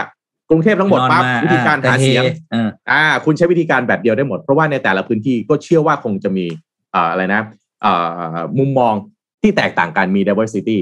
นะครับอ่าก็ไม่แน่นะ เพราะฉะนั้นก็เกี่ยวกับเกี่ยวกับการเดินด้วย แล้วผมก็เชื่อว่าอืมทีมงานฮะทีมงานที่จะลงสอกอด้วย เป็นอีกหนึ่งตัวแปรนะ ถ้าเขตไหนอะไรครับทำงานน้อยกว่าทำงานมากกว่าอ้าวมีผลมีผลเยอะนะฮะอืมอย่าลืมว่าเราคนไทยเราชอบอะไรครับ เราชอบการเข้าถึงอ่าถ้าเกิดอ่าคุณแบบจับเวทีออกไม้คือเอ่อคือจับไมค์ขึ้นเวทีนะฮะมีการไฮด์ปาร์กมีการทำชาวฮอลนะฮะโอ้โห แผ่นไออะไรจอ LED ข้างหลังสวยงามขึ้นรูปสวยงาม ถามว่าเข้าถึงใครอาจจะเข้าถึงกลุ่มคนอย่างพวกเราได้ แต่พี่น้องนะชาวประชาชนคนกรุงเทพแม่ค้าพ่อค้าที่ไม่ได้เปิดออนไลน์ดูแบบนี้เข้าถึงหรือเปล่า คนที่เข้าถึงอาจจะเป็นคนที่เดินใช่ไหมสวัสดีตามบ้านนั่งอธิบายว่านโยบายของเขาคืออะไร ก็อาจจะได้คะแนนเก็บเล็กเก็บน้อยไปเรื่อยๆแบบนี้ ไม่แน่นะครับ ไม่แน่เราที่เราที่เห็นนะ นโยบายผู้สมัครผ่านหน้าจอกับ คนที่เจอผู้สมัครเดินตามเคาะตามบ้านอ้าวใช่ความหมายไม่เท่ากัน อืมอ่านะฮะน่าสนใจน่าสนใจก็รอติดตามกันดูครับสำหรับผู้สมัครคนอื่นๆ เพราะว่าก็ยังมีพรรคเก้าไกลที่ยังไม่เปิด มีพรรคไทยสร้างไทยที่ที่เหมือนจะส่งด้วยนะครับพลังประชารัฐด้วยพลังประชารัฐด้วยแล้วก็ท่าทีของผู้ว่าคนปัจจุบันก็คือคุณอัศวิน ว่าจะลงในนามอิสระ หรือลงในนามพรรคไหนหรือเปล่า อันนี้ก็ต้องรอติดตามอ่าจริงจริงๆมันมีความ overlap นะนะฮะหลายอัน overlap เช่นก้าวไกลกับเอ่อเอ่ออาจารย์ชัชชาติ จะเรียกเพื่อไทยว่าไม่อยากจะพูดเพราะว่าจริงๆอาจารย์ก็บอกชัดเจนแล้วว่าไม่ ไม่ได้ลงในลงนามอิสระนะแต่ว่ามันก็พอพอรู้กัน ก้าวไกลกับเพื่อไทยเนี่ยแย่ง market share กันหรือเปล่าใช่ไหมครับเอ่อเอ่อพรรคกล้าถ้าส่งจะแย่ง market share กับประชาธิปัตย์ไหม มันมีความนั่นอยู่คือขออภัยนะฮะแฟนคลับของแต่ละพรรคนี่เอ่อขออภัยแล้วเป็นการวิเคราะห์ส่วนตัวแล้วกันวิเคราะห์ผิดวิเคราะห์ถูกก็แจ้งมาได้นะครับอ่าพลังประชารัฐจะไป overlap กับใครไหมก็อาจจะมีอิสระบางท่านที่อาจจะมา overlap กันหรือเปล่านะครับ อ่าอะก็ท้าทายท้าทายน่าติดตามน่าติดตามครับอะงั้นวันนี้น่าจะประมาณนี้ น่าจะประมาณนี้ครับ มีทางด้านของทีมงานแจ้งนนท์มาว่ามีคุณผู้ชม ใจดีมากเลยส่งขนมมาเป็นกำลังใจให้พวกเราทุกๆคนทีมงานด้วย แล้วก็ทั้ง reporter ต่างๆ ที่จัดรายการ Mission Daily Report เนี่ยนะครับ ก็แล้วก็มีส่งมาหลายท่านด้วยนะครับ จริงๆ ต้องบอกว่าขอบคุณมากๆนะครับ แล้วก็จริงๆ แล้วเนี่ยแค่มาเข้ามาพูดคุยในไลฟ์มาคอมเมนต์มาคอยช่วยแชร์มาเจอพวกเราทุกๆเช้าตอน7จ็ดโมงถึงแปดโมงเช้ามาแลกเปลี่ยนความคิดเห็นมาคอมเมนต์กันเนี่ยจริงๆแค่เนี้ยเป็นกำลังใจที่ดีมากๆแล้ว นะครับ แต่ก็ขอบคุณมากๆที่คอยสนับสนุนพวกเรามาเป็นอย่างดีเสมอมาเลยนะครับ แล้วก็จริงๆแล้วไม่ต้องส่งของมาให้พวกเราก็ได้ส่งสิส่งส่งส่งสิเอาเขาส่งมาก็ดีแล้ว ส่งสิแม่จริงๆจะบอกว่า ไม่ต้องส่งมาก็ได้เพราะว่าแค่แบบทุกท่านเข้ามาดูไลฟ์ก็เป็นกำลังใจที่ไม่ไม่เอาดูไลฟ์ด้วยส่งมาด้วยฮะแม่นี่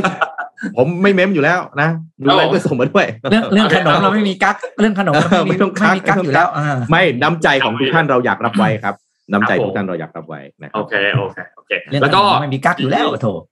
ชี้แจงประชาสัมพันธ์หนึ่งอันก็คือ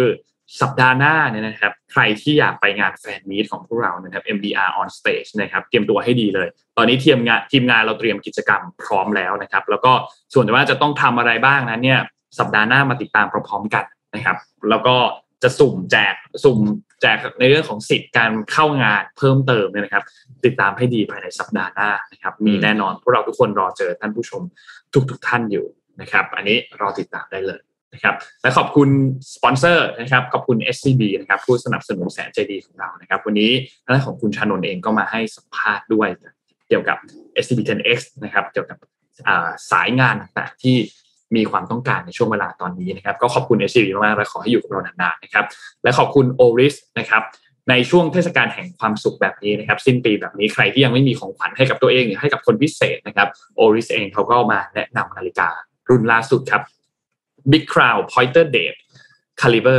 403 นะครับ ซึ่งก็ถือว่าเป็น Holy Grail ของ Oris เลยนะครับ เขา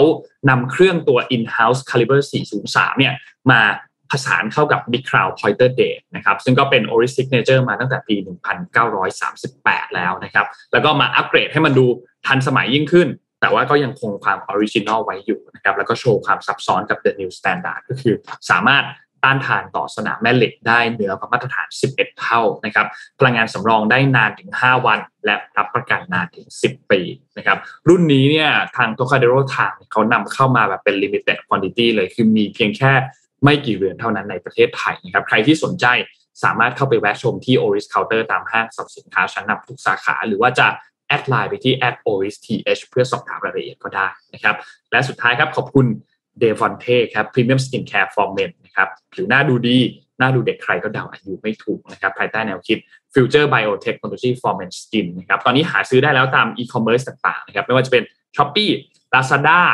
JD Central We Love Shopping หรือว่าที่เว็บไซต์ defonte296.com ก็ได้นะครับ และสุดท้าย